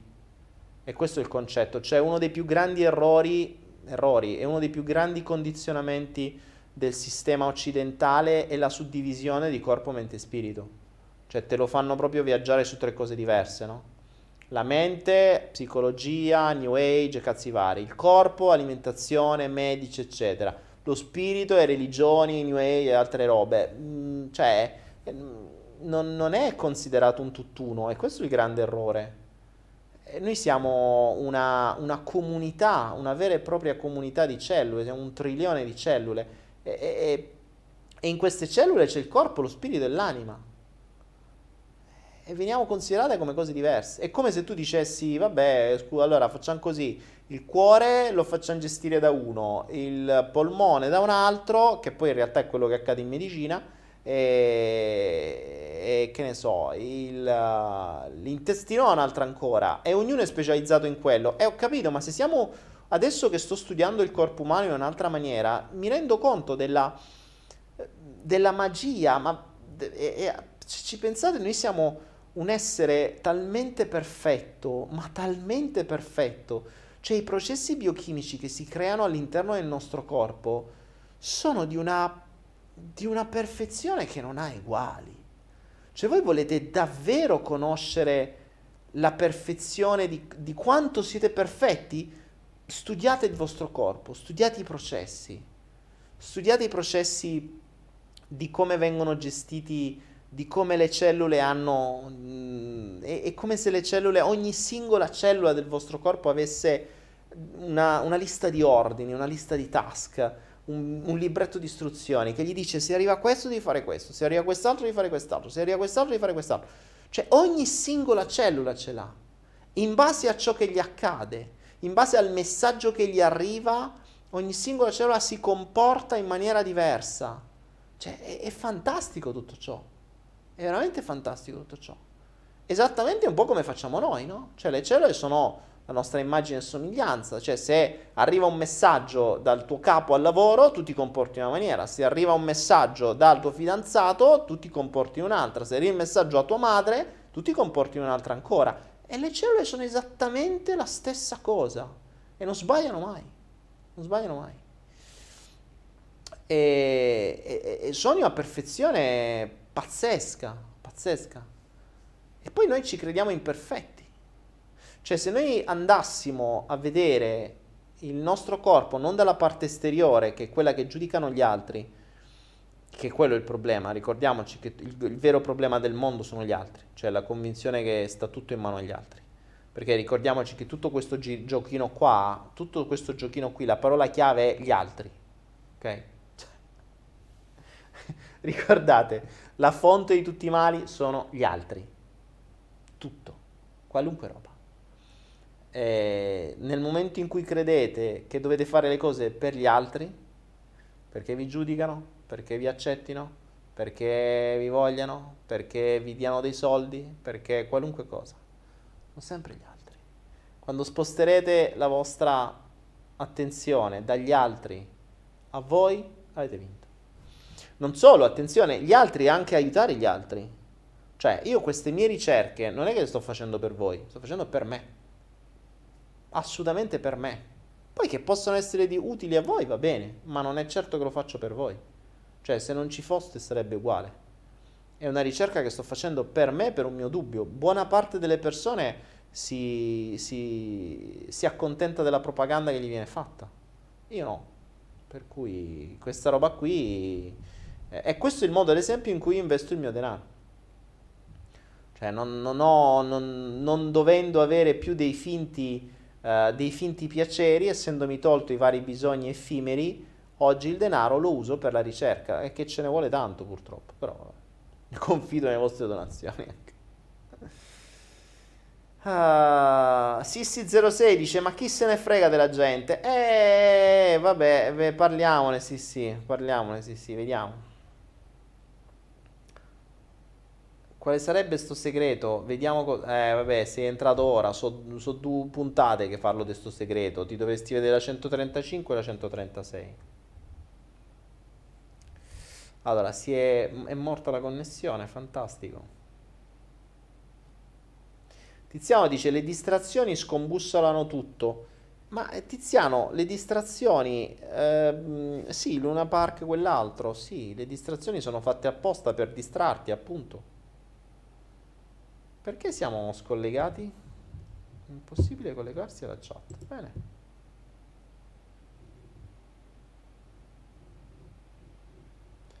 Uh, cerco di vedere la chat. Ah, ok, fantastico.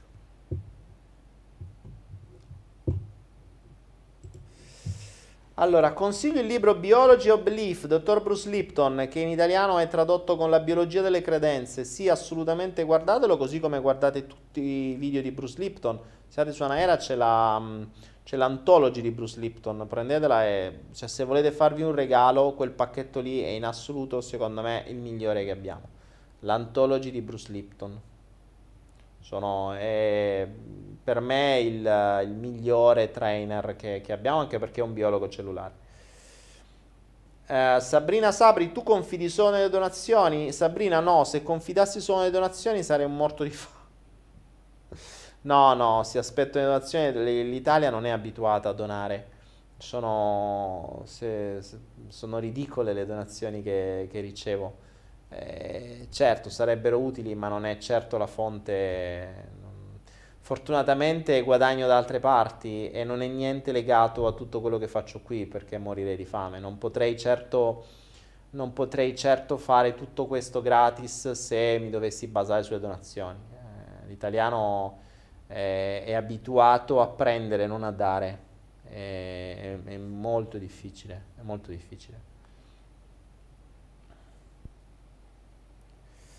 Eh, Antonietta Basile, c'è differenza tra tranquillità e pace interiore? Eh, sì, secondo me sì. La pace interiore è uno stato molto più profondo, è l'assenza di problemi. Cioè io posso essere tranquillo ma uno stato momentaneo, però vivo in un ambiente che comunque tra un po' me ne creerà di problemi.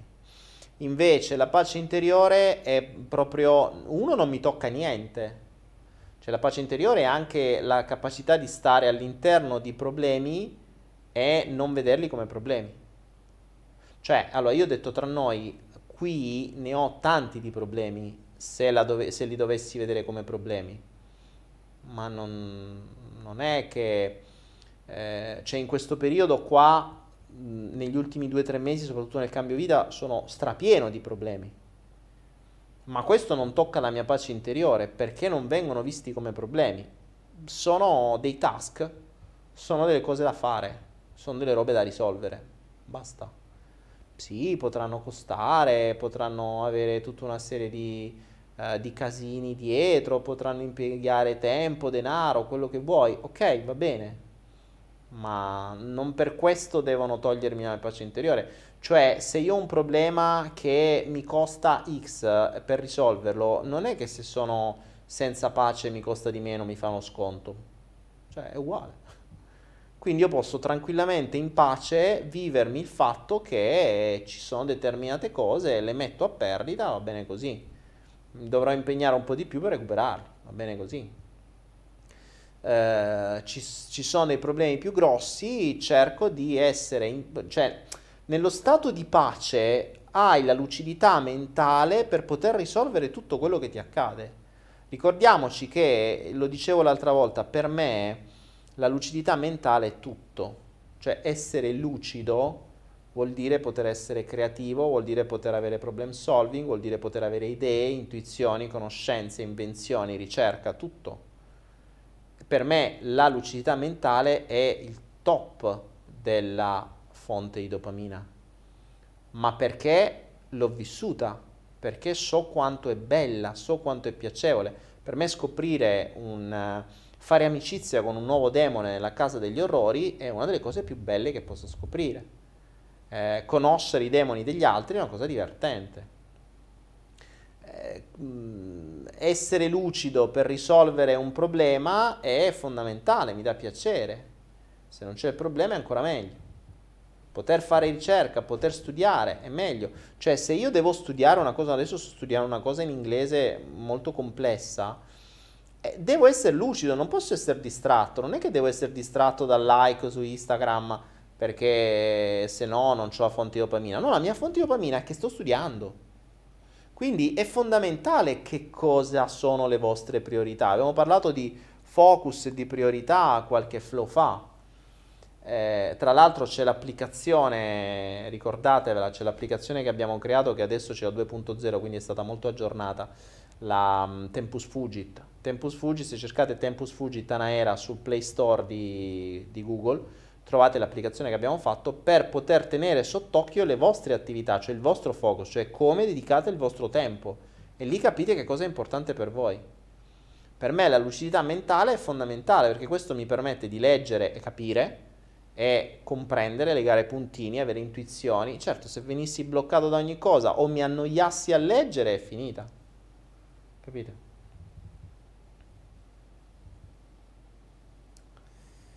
Um,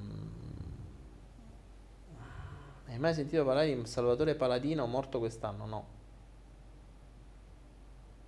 I problemi sono nei messaggi, Anna dice. Sì, ma infatti i problemi sono sempre messaggi.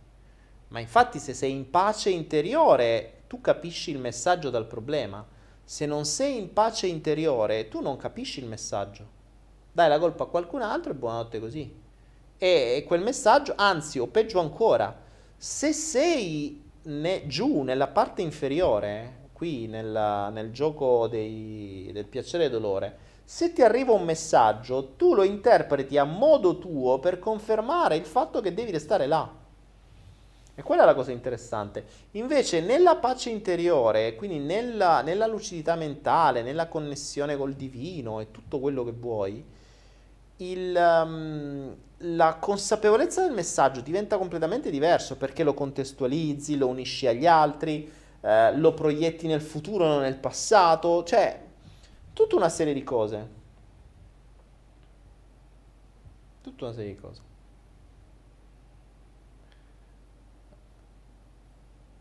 Da cosa esattamente scaturiscono gli eventi sincronici, dice Antonella Oddo. Antonella, ma Anto, il, gli eventi sincronici sono tutti, cioè non è che da cosa scaturiscono, tutti gli eventi sono sincronici, tutti, no, non c'è differenza tra un evento e un altro, tutti gli eventi sono sincronici. E potremmo dire gli eventi sono come le isole, se togli l'acqua sono tutte collegate. Non è tanto quali sono gli eventi sincronici e quali vedi tu, cioè dove vedi tu la sincronicità. Eh, più sei nella tua pace interiore, più sei nella tua, nella tua lucidità, più sei connessa col tutto, più riesci a essere connessa a tutto. Cioè vuol dire che tu vedi il... Mm, il mm, io quando mi sono rivisto indietro, quindi più ho conoscenze, più ho lucidità, più vado indietro nel tempo e più vedo che ogni singolo istante della mia vita è stata una sincronicità con quella successiva. Cioè, è tutto sincronico, non ci sono eventi sincronici ed eventi non sincronici. Beh, ovviamente questa è la mia visione, eh. attenzione, io non ho la verità assoluta, sono un giullare, un cantastorie, eh, dico un sacco di cavolate, quindi non prendete per buono quello che vi dico, mettete tutto in dubbio e, e fatevi le vostre ricerche se avete tempo e lucidità mentale per farvele. Questo è.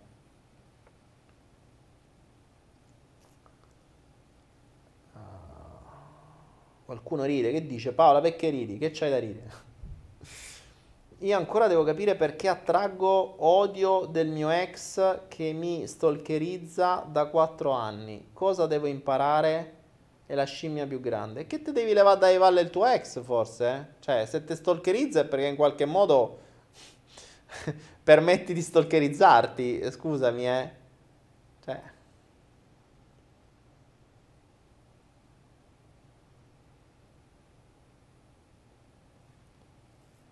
Ligos dice donazioni, la mia società dona metà dei ricavi ai progetti sociali, ho preso l'impegno a me stesso di fare donazioni anche a te. Grazie Ligos TV. Ma esattamente cosa si intende per sincronicità, Raffaella Scognamiglio? Le sincronicità sono... sono le cose che accadono sincroniche, cioè, eh, che ne so, a te se buca la gomma eh, e tu sei costretto a rallentare e subito dopo accade un incidente e ti ha salvato la vita la gomma. Quindi la gomma sincronicamente ti ha salvato la vita, per esempio. Ok? Questo è. Le sincronicità della nostra vita possono attivarsi prima della nostra nascita. Eh, sarà allora. Oh, ciao Sara, tu sei Sara. Ehm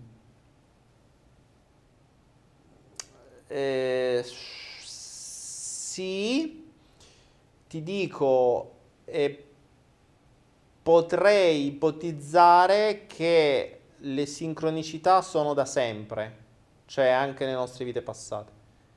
Eh, non è raro aver visto mh, cose sincroniche in vite passate collegate a queste, collegate in più vite è un casino. Stiamo facendo delle ipotesi molto trascendentali. Eh. Ecco, tutta questa roba qui la scoprite nella pace interiore. Eh, quando siete in quello stato di pace, in quello stato di lucidità, accedete davvero a quello che si può pensare essere lo spirito, quindi alle vostre vite passate. Però dovete sapere come si fa. Cioè, se non sapete come si fa, mm, che ce fai? Infatti, questo è uno dei motivi per cui, e infatti mi dice Mari Ciao, eh, è uno dei motivi per cui dovremo continuare con l'ipnoflow.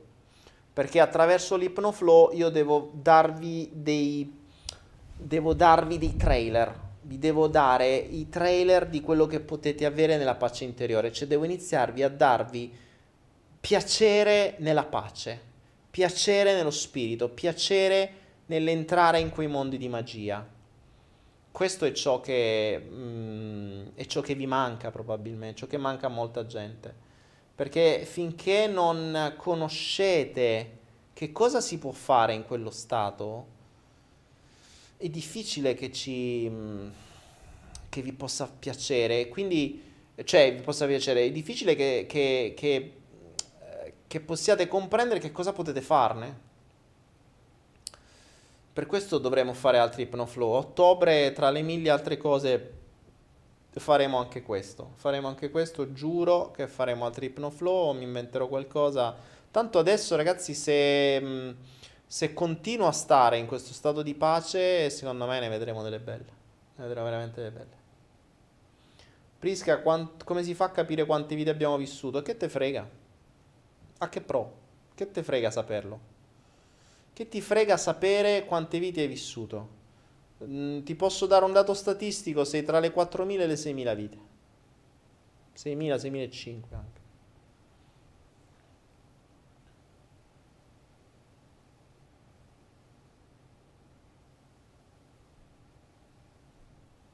Sara dice, nel senso mia mamma da giovane ha fatto la babysitter, è una ragazza che poi è diventata una mia maestra di vita da cui ho appreso, credo, quale sia il mio ikigai. Eh, Sara, ma è, questa è una cosa abbastanza normale. è, è uno stato abbastanza normale, c'è una sincronicità del genere, è, è, tutto sincronico. Se noi avessimo la lucidità di collegare tutte le cose, le conoscenze per collegare tutti gli eventi, capiremmo che la nostra vita è stato un insieme di sincronicità e non poteva che essere così. Non perché questo sia scritto, ma perché noi lo scriviamo ogni singolo giorno con le scelte che facciamo. Quindi se noi scegliamo invece di andare nella casa degli orrori e giocare a stare lì dentro e imparare a risolvere, cioè andiamo a perdere tempo sulle altre, eh, sulle altre attrazioni per poi ritornare sempre indietro, reincasinarci, tornare sempre indietro, reincasinare. Nel frattempo sono passati 30 anni, 40 anni, 50 anni così. Cioè, eh, sono scelte, il libero arbitrio. Quello è il libero arbitrio. Ligos dice: Mi pare di aver capito che con la pace interiore, alla fine, con la creatività, intuito, eccetera, ottieni delle cose che ci affiniamo nel Luna Park delle attrazioni a cercare di ottenere. Ah, ma sicuro! Ligos TV, sì, assolutamente. Ma non solo, attenzione, tu nel Luna Park cerchi di ottenere cose che in realtà non ti servono. Cioè, nel Luna Park tu cerchi di ottenere la soddisfazione di finti bisogni infilati dal sistema. Ricordiamoci il concetto di fondo: nessuno di noi ha problemi ok? Cioè, nessuno di quelli, 300, prima eravamo 300 spicci persone, nessuno di noi ha problemi per il solo fatto che stiamo qui io a parlare e voi ascoltarmi. Voi non avete problemi, noi non abbiamo problemi, i problemi sono altri. E tra l'altro, anche se vi portassi a vedere le persone che hanno problemi, buona parte delle persone dopo tornerebbe nel loro sistema e non cambierebbe assolutamente niente. E l'ho visto. Non è cambiato assolutamente, io ero convinto che eh, portando le persone da una certa parte, poi queste magari gli veniva infilato un semino. Manco per il cazzo, assolutamente. Ma questo non è, è che il sistema di controllo, il sistema di condizionamento che è andato avanti per 6, 7, 8 anni e poi per altri 20, 30 mm, anni di condizionamenti, di reiterazioni dei condizionamenti, se gli dai un semino nuovo, questo viene soffocato immediatamente da tutto il resto. Sì, poi magari puoi avere la fortuna di germogliare un giorno, ma è, è, veramente difficile. Cioè, non è un semino per sbaglio che germoglia, è se vai tu e te li vai a cercare, fai ricerche, smuovi, fai, dici, allora sì. Ma devi andare prima col, col macete dentro la tua foresta infestata prima di, di, piantare qualche semino. Cioè, il semino che posso piantare io, se non siete voi che andate col macete lì dentro, sarà sarà ben difficile, qualche ape in giro, sarà ben difficile che, che funziona e che la maggior parte della gente non vuole stare a casa degli orrori. Cioè, se la vede, torna indietro subito. Torna indietro subito. E, e, e, ho esperienza diretta. Ho esperienza diretta perché non piace mettere mani. È più facile tornare indietro e dire, vabbè, allora facciamo finta di niente. A casa degli errori non esiste e invece tutte le attrazioni sono fighe e io voglio restare là dentro. E questo è quello che accade più spesso.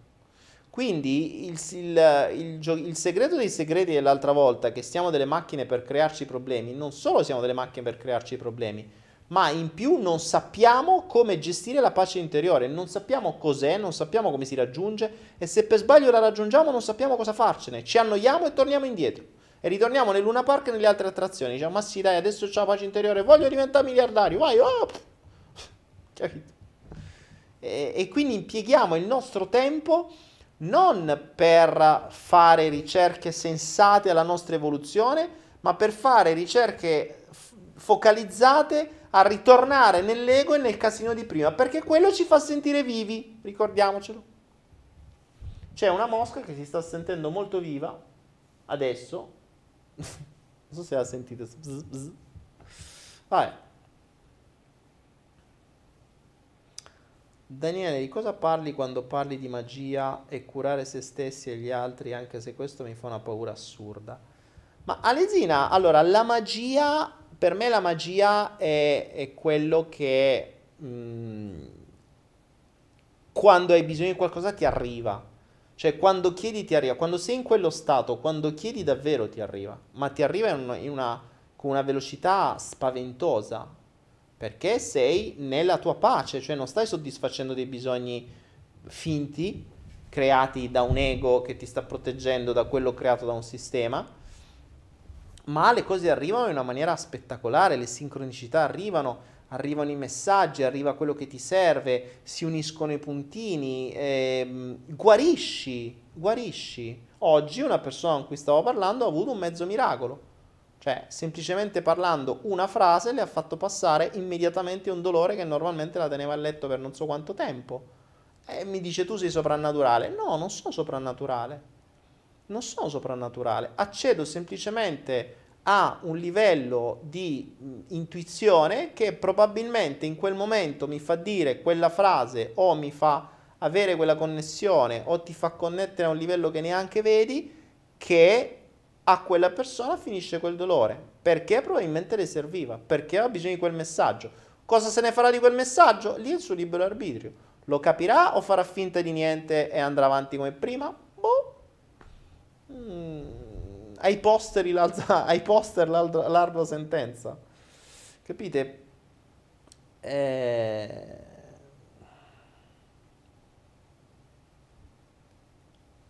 Quindi il... Um... Carlo, dice, Carlo Moresta dice io sono una marionetta nelle mani del mio inconscio. Eh, allora, Carlo, questa, questa, mh, mm, questa metafora non è così errata, cioè tu sei una marionetta nelle mani del tuo inconscio, ma l'inconscio è fatto da marionette create da te. Questa è bellina. Ehm, ragioniamo su questa metafora. Allora, tu sei una marionetta nelle mani del tuo inconscio, ma l'inconscio è fatto di pupazzi che sono creati da te e che sono rivisti e corretti costantemente, adattati durante la tua vita. Questa è una cosa interessante. Abbiamo parlato prima dei pupazzi, no? I pupazzi che stanno dentro, dentro la casa degli orrori, li crei tu, non sono veri, sono tuoi.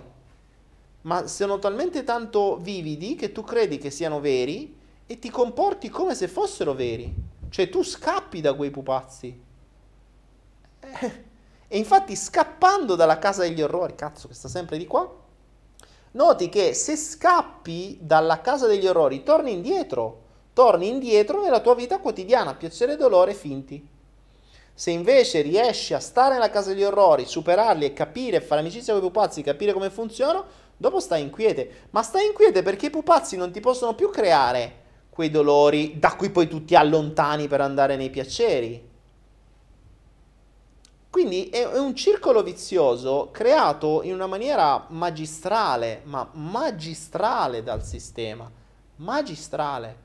Io più vedo i risultati che ha sulla gente, più vedo come li ingabbia ed è bellissimo perché li ingabbia convinti di essere, cioè le persone mi parlano di indipendenza, è bellissimo. Cioè, oggi dicevo, ma ragazzi, voi vi rendete conto che noi saremo schiavi sempre? di qualcuno o di qualcosa. Sempre. Cioè non saremo mai indipendenti, mai. È una chimera il concetto di essere indipendenti, perché noi saremo dipendenti o dal denaro, o dai clienti, o dai mercati, o dalle persone, o dai genitori, o dal marito, dalla moglie, dai figli, dai, dal capo, dalla religione, dalle squadre calcistiche, dalla politica, dai governi, dall'universo. Siamo sempre dipendenti da qualcuno, siamo dipendenti dalla natura. Cioè, mi, c'è, c'è, questa. Eh, quello che ha fatto Edward Bernays è fantastico. Noi viviamo ancora sta, sta cazzata di indipendenza, l'ha sempre inventata Bernays, il, il nipote di Freud, soprattutto l'indipendenza delle donne. E, ehm, non, non, siamo manco dipendenti dalla natura, cazzo piove, ci, ci, cambia completamente lo stato d'animo, ci cambia i programmi, ci cambia tutto. Cioè, vedete qua quante volte prendo, parto, cioè, ok, devo andare lì, esco, acquazzone, no, porca eo. E mi rendo conto che io non sono dipendente, cioè io sono dipendente dall'acquazzone, perché non posso uscire, sono bloccato. Quindi ehm, credo che una delle più grandi evoluzioni della persona è ammettere di essere uno schiavo. Quando lo ammetti, poi ti godi la vita, poi dici vabbè, ok, adesso decidiamo chi cazzo sono i miei padroni cerchiamo di avere dei padroni con cui mi posso divertire di più, perché almeno quello. E la continua ricerca di indipendenza è, è, credo sia la cosa più ridicola di questo mondo, perché è una delle attrazioni lì, è, una di quelle attrazioni. Cioè indipendenza non l'avrai mai.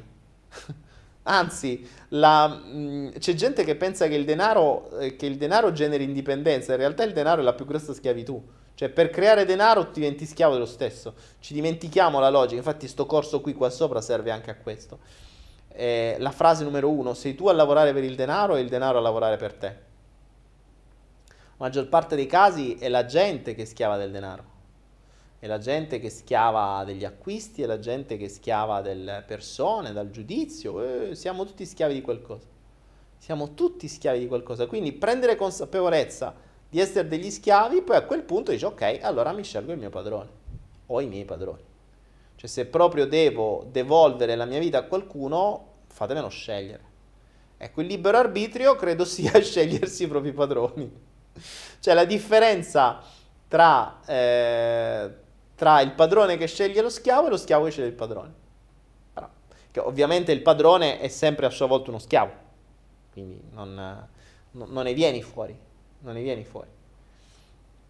Credo che anche l'universo, quello che noi chiamiamo universo collettivo, coscienza collettiva, sia schiava di qualcos'altro, non lo sappiamo ancora. Cioè non, non, non ho questa informazione, ma la scala gerarchica è, cioè, è un po' un network, una piramide.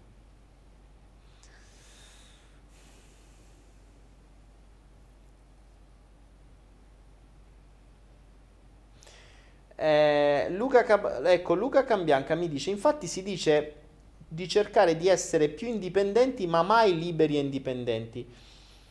Um, ricordatevi che la gente non vuole essere libera. La gente non vuole essere libera. Forse indipendenti può voler dire... Allora, se mi dite indipendenti nel senso che io sono indipendente nello scegliermi il padrone, quello sì. Cioè lo scelgo io, non lo sceglie lui.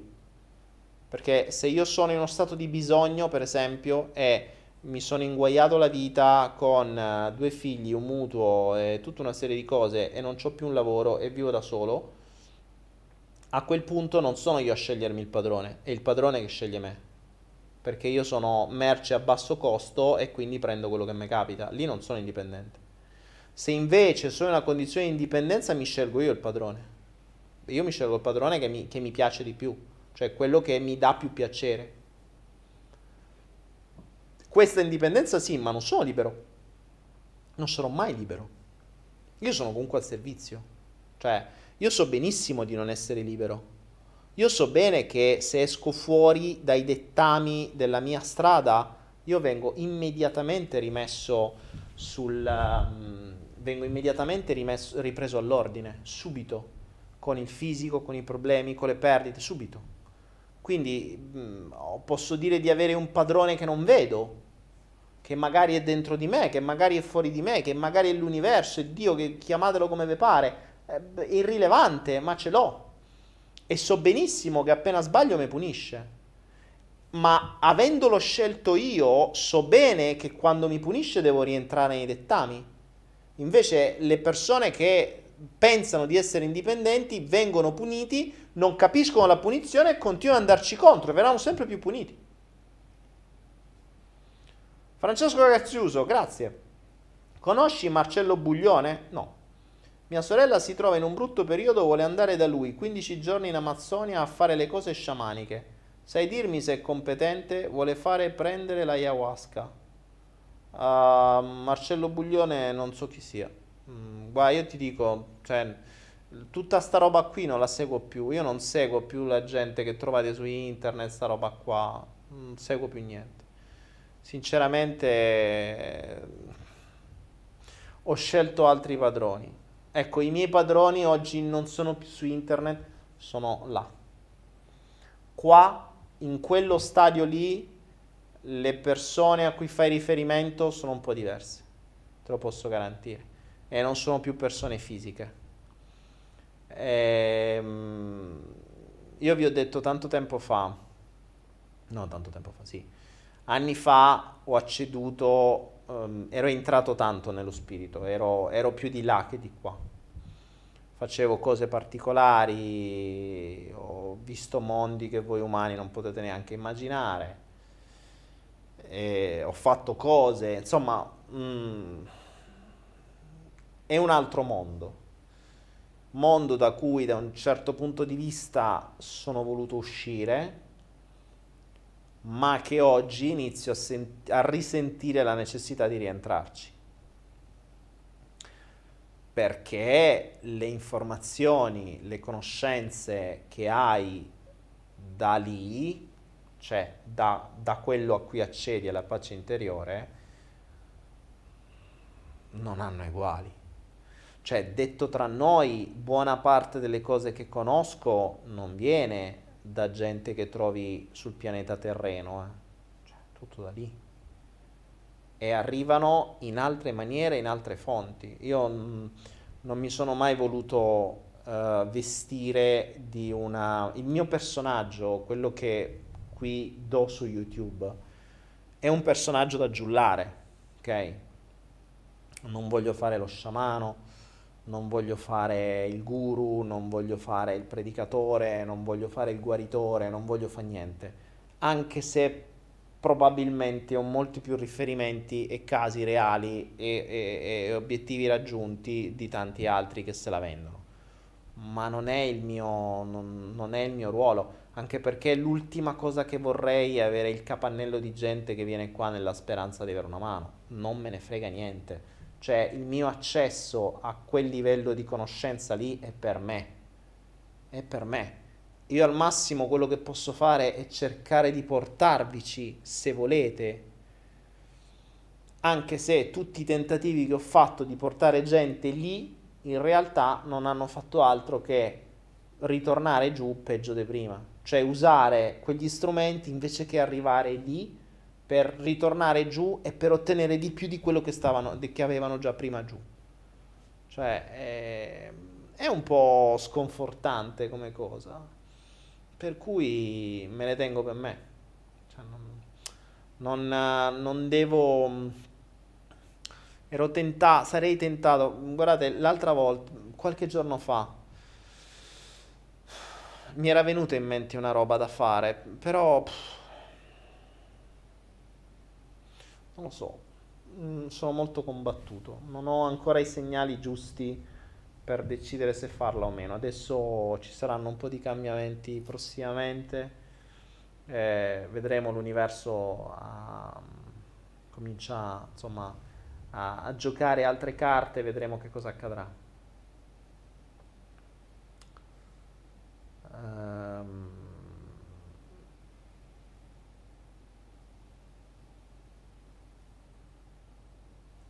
Prisca mi dice viaggi astrali li hai fatti ancora questi viaggi astrali. Ragazzi, tutto quello che avete, eh, voi, i vari nomignoli, i vari nomignoli che sono stati creati dai propinatori di libri e di corsi, viaggi astrali, viaggi fuori dal corpo, viaggi di su, viaggi di giù Ricordatevi la logica del marketing e della propaganda. Prendi una roba normale, te la reimpacchetti con un nome che dici che hai inventato tu e te lo vendi come una cosa figa. Ci fai i corsi, eccetera, ok? Io non lo so che viaggi ho fatto, non lo so come si chiamano, vi posso garantire che c'è... Mm, come ve lo spiego? Non lo so. Ehm, è difficile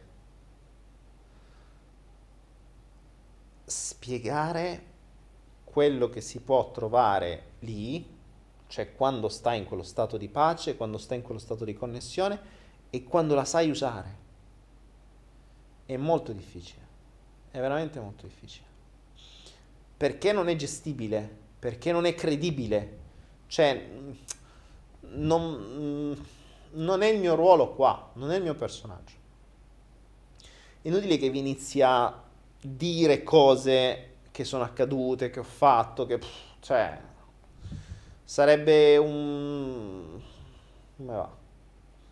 Sarebbe un, un, come dire, un pompare qualcosa che non ha senso, cioè non me ne frega niente.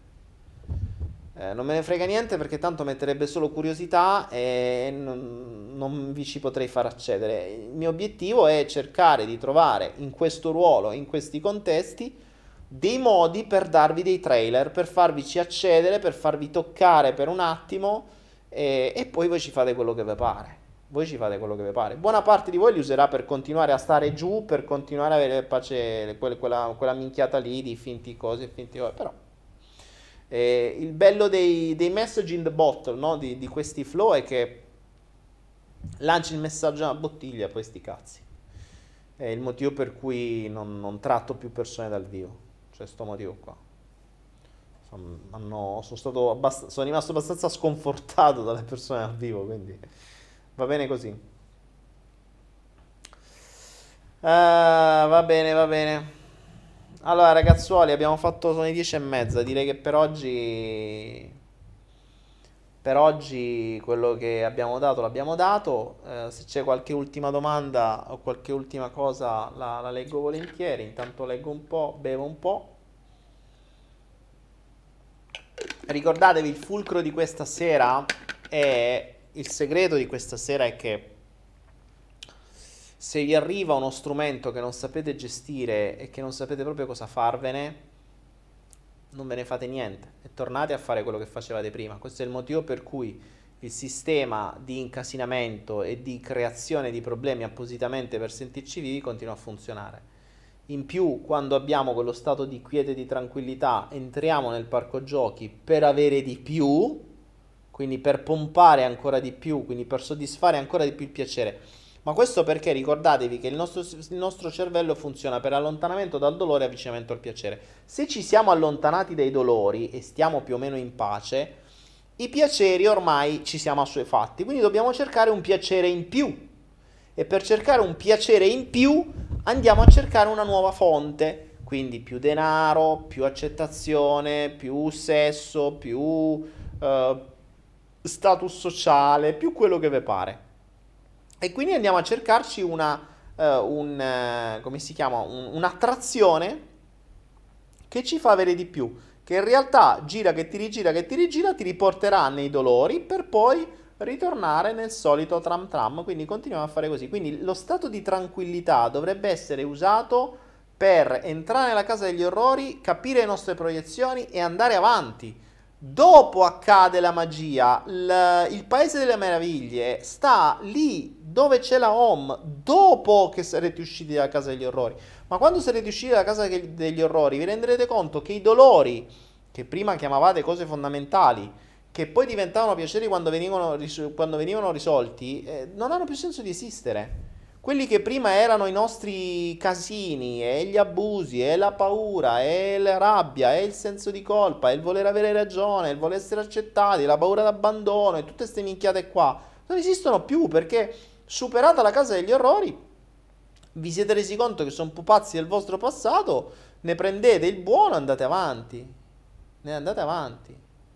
Allora lì andate avanti. Lì vi rendete conto che accedete a un altro livello di, di, di, capacità. Eh, però ecco, non è facile. Mm, riflettete su tutto questo, riflettete soprattutto su quanto fate le vostre scelte per ricrearvi casini. E se non è per ricrearvi casini, ovviamente inizialmente cre- la creazione, voi non fatelo, ovviamente voi la scelta non la fate per creare casini, la fate per ottenere di più rispetto a quello che già avete. Perché quello non vi basta più, perché vi siete assuefatti, ricordate il cane sulla grata che prende l'elettricità, quello non gli basta più, ne gli serve di più per avere dolore. Ok? Quindi voi siete convinti che quelle attrazioni vi generano piacere, però poi alla lunga vi generano dolore. L'altra volta ve l'ho fatto l'esempio, ho detto ditemi quanti di voi siete riusciti a stare in uno stato di tranquillità per più di un tot di tempo, prima che poi non vi siete incastrati in un altro casino che poi vi ha rimandato là. Questa, questo disegno qui è quello che vi ho spiegato l'altra volta e che voi mi avete confermato. Tutti mi hanno detto sì è vero, io stavo bene, poi mi sono incasinato, cioè, poi è vero, cioè, ok. Quindi il, il, giochino è quello. L'unica soluzione, secondo me, oggi come oggi, per quello che ne so, è andare dritti lì dentro e prenderci la residenza. Proprio cambiare residenza, state lì dentro finché non capite tutto, non risolvete tutto e andate avanti così. Dopo accedete agli altri. Io da parte mia cercherò nei, prossimamente di uh, darvi degli, mm, degli sprazzi di magia. Cioè cercherò di portarvi davanti alla, uh, alla porta del, del Paese delle Meraviglie, mm, ve la apro, vi ci faccio guardare un po' dentro e poi vi rimando indietro. E poi voi decidete. Poi vi ci riporto, magari fate un passo dentro e poi ritornate nella vostra vita. Poi vi ci riporto, vi ritornate un altro passo dentro e poi ritornate nella vostra vita. E, mm, io da parte mia in questo periodo eh, mi sa che riaccederò un po'. È successa una cosa l'altro giorno eh, che mi ha, mi ha fatto comprendere questo. Voi sapete, io vivo sulla spiaggia praticamente, almeno per un po' ancora. E, mm, e l'altro giorno eh, ho sentito la necessità e si è praticamente eh, rifatto sentire un personaggio dentro di me che mancava da un po', che mm, ho usato tantissimo, che mi ha dato tantissimo tanto tempo fa, viene da una mia vita passata, c'è tutta una storia dietro, che è il mio cosiddetto sciamano interiore.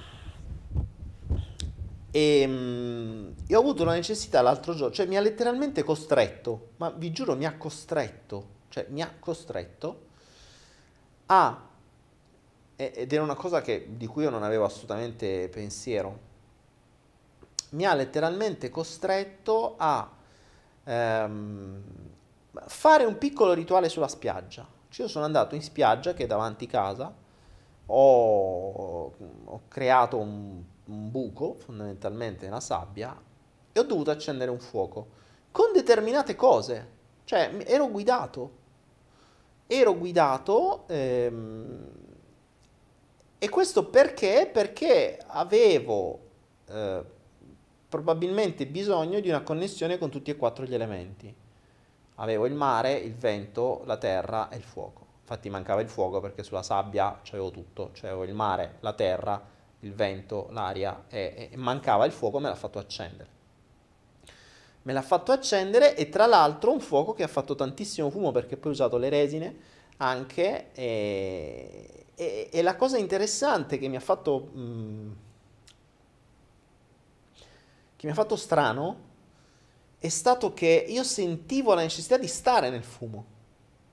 Cioè ero proprio inondato da un, un, un fumo bianco che tra l'altro poi ha inondato, mm, credo, di resort a fianco. Cioè, tu, boh, non si ero reso conto che aveva affumicato praticamente mezzo, mezzo, mezza città. Ma io ci stavo dentro, non mi dava fastidio io avevo bisogno di purificare me stesso e l'ambiente circostante probabilmente. Infatti il fumo, le resine, il, tutto quello che ho bruciato, eh, infatti dopo avevo quell'odore ed è un odore che mi sono voluto tenere addosso. E questa cosa qui mi ha fatto strano perché c'era lui che mancava da un po', che mancava da un po'. Quindi detto ciò, niente, è riuscito il mio sciamano interiore, ciò vuol dire che potrebbe essere di buon auspicio probabilmente per il futuro, perché se esce lui...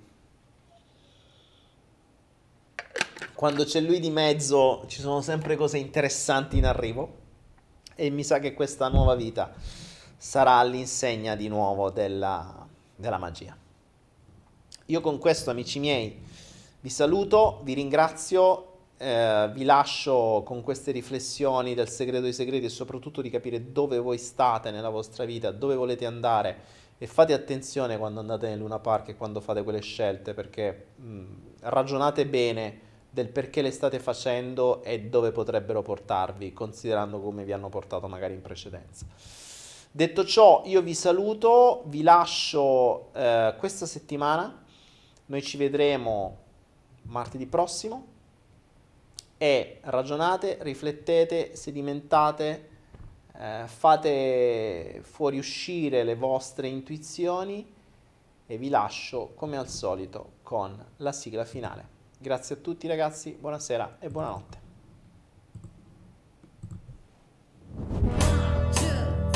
There's a vagabond man, citizen of the world, is a clown of his thought and his words. like a cat, sometimes fast and sometimes much more slow. And the song